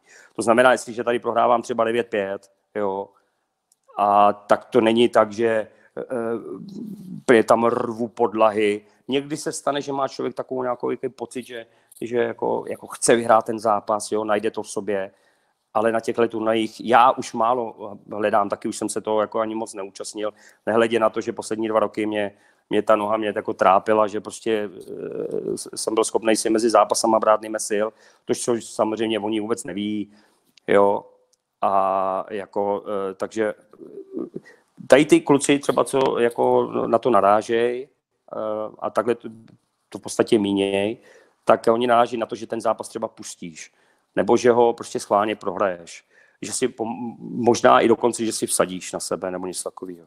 Tady jsou tak striktní pravidla a pokud jako tam je sebe menší náznak toho, že by si šidil, nebo že jsi si někde vsadil, jo, na sebe, nebo prostě tohle. My nesmíme sázet ani jako mezi sebou, jako jo, tak jsi okamžitě vyloučený. Jo. Znamená, jako jedna věc je, jestli jako ten zápas jako prohraju, protože se mi nechtělo. Normálně kývám na to, že prostě se to může stát, jeden zápas ze 3, že prostě tam stojím a prostě cítím, že to tělo jako nechce, tak já už ho prostě nedokopu k tomu, aby jako se heclo. Jo, a prostě prohraju a stane se, že třeba prohraju i 8-3, jo, protože se cítím prostě uvnitř jako mizerně, jo, že se nemůžu honout a prostě tohle, že ten ping-pong jako už pro mě jako, ale já tam jezdíval s tím hlavně, jo, ani ne tolik kolik penězů, ne, že bych jich měl mraky, ale protože nemám možnost toho tréninku. Já trénuju s těma dětskama v Liberci a občas prostě v tom Kolíně. Takže jsem to bral jako prostě bezvadný trénink s dobrýma hráčema. A jestli prohraju nebo neprohraju, to pro mě bylo úplně to poslední. Hmm. Dobře. Hele, já si myslím, že bychom našli ještě spoustu témat a mohli se bavit klidně jako by několik dalších hodin. No, jasný, a byl bych, ale už asi zase, aby se to taky doposlouchalo, tak asi bych to dneska ukončil. A abych se najet. Abych se taky najet. A hele, já ti jenom jako děkuju, že i v situaci, že jsi v nemocnici, si přijmul pozvání do našeho podcastu a věřím, že to hodně lidí obohatí. Jo, já taky děkuju za pozvání. Děkuju. Jo, tak jo, hele. Děkuju, těšilo mě. Tak se měj se hezky a přeju dobrou chuť. Jo, díky. Hele, čau. Hele, měj se, čau.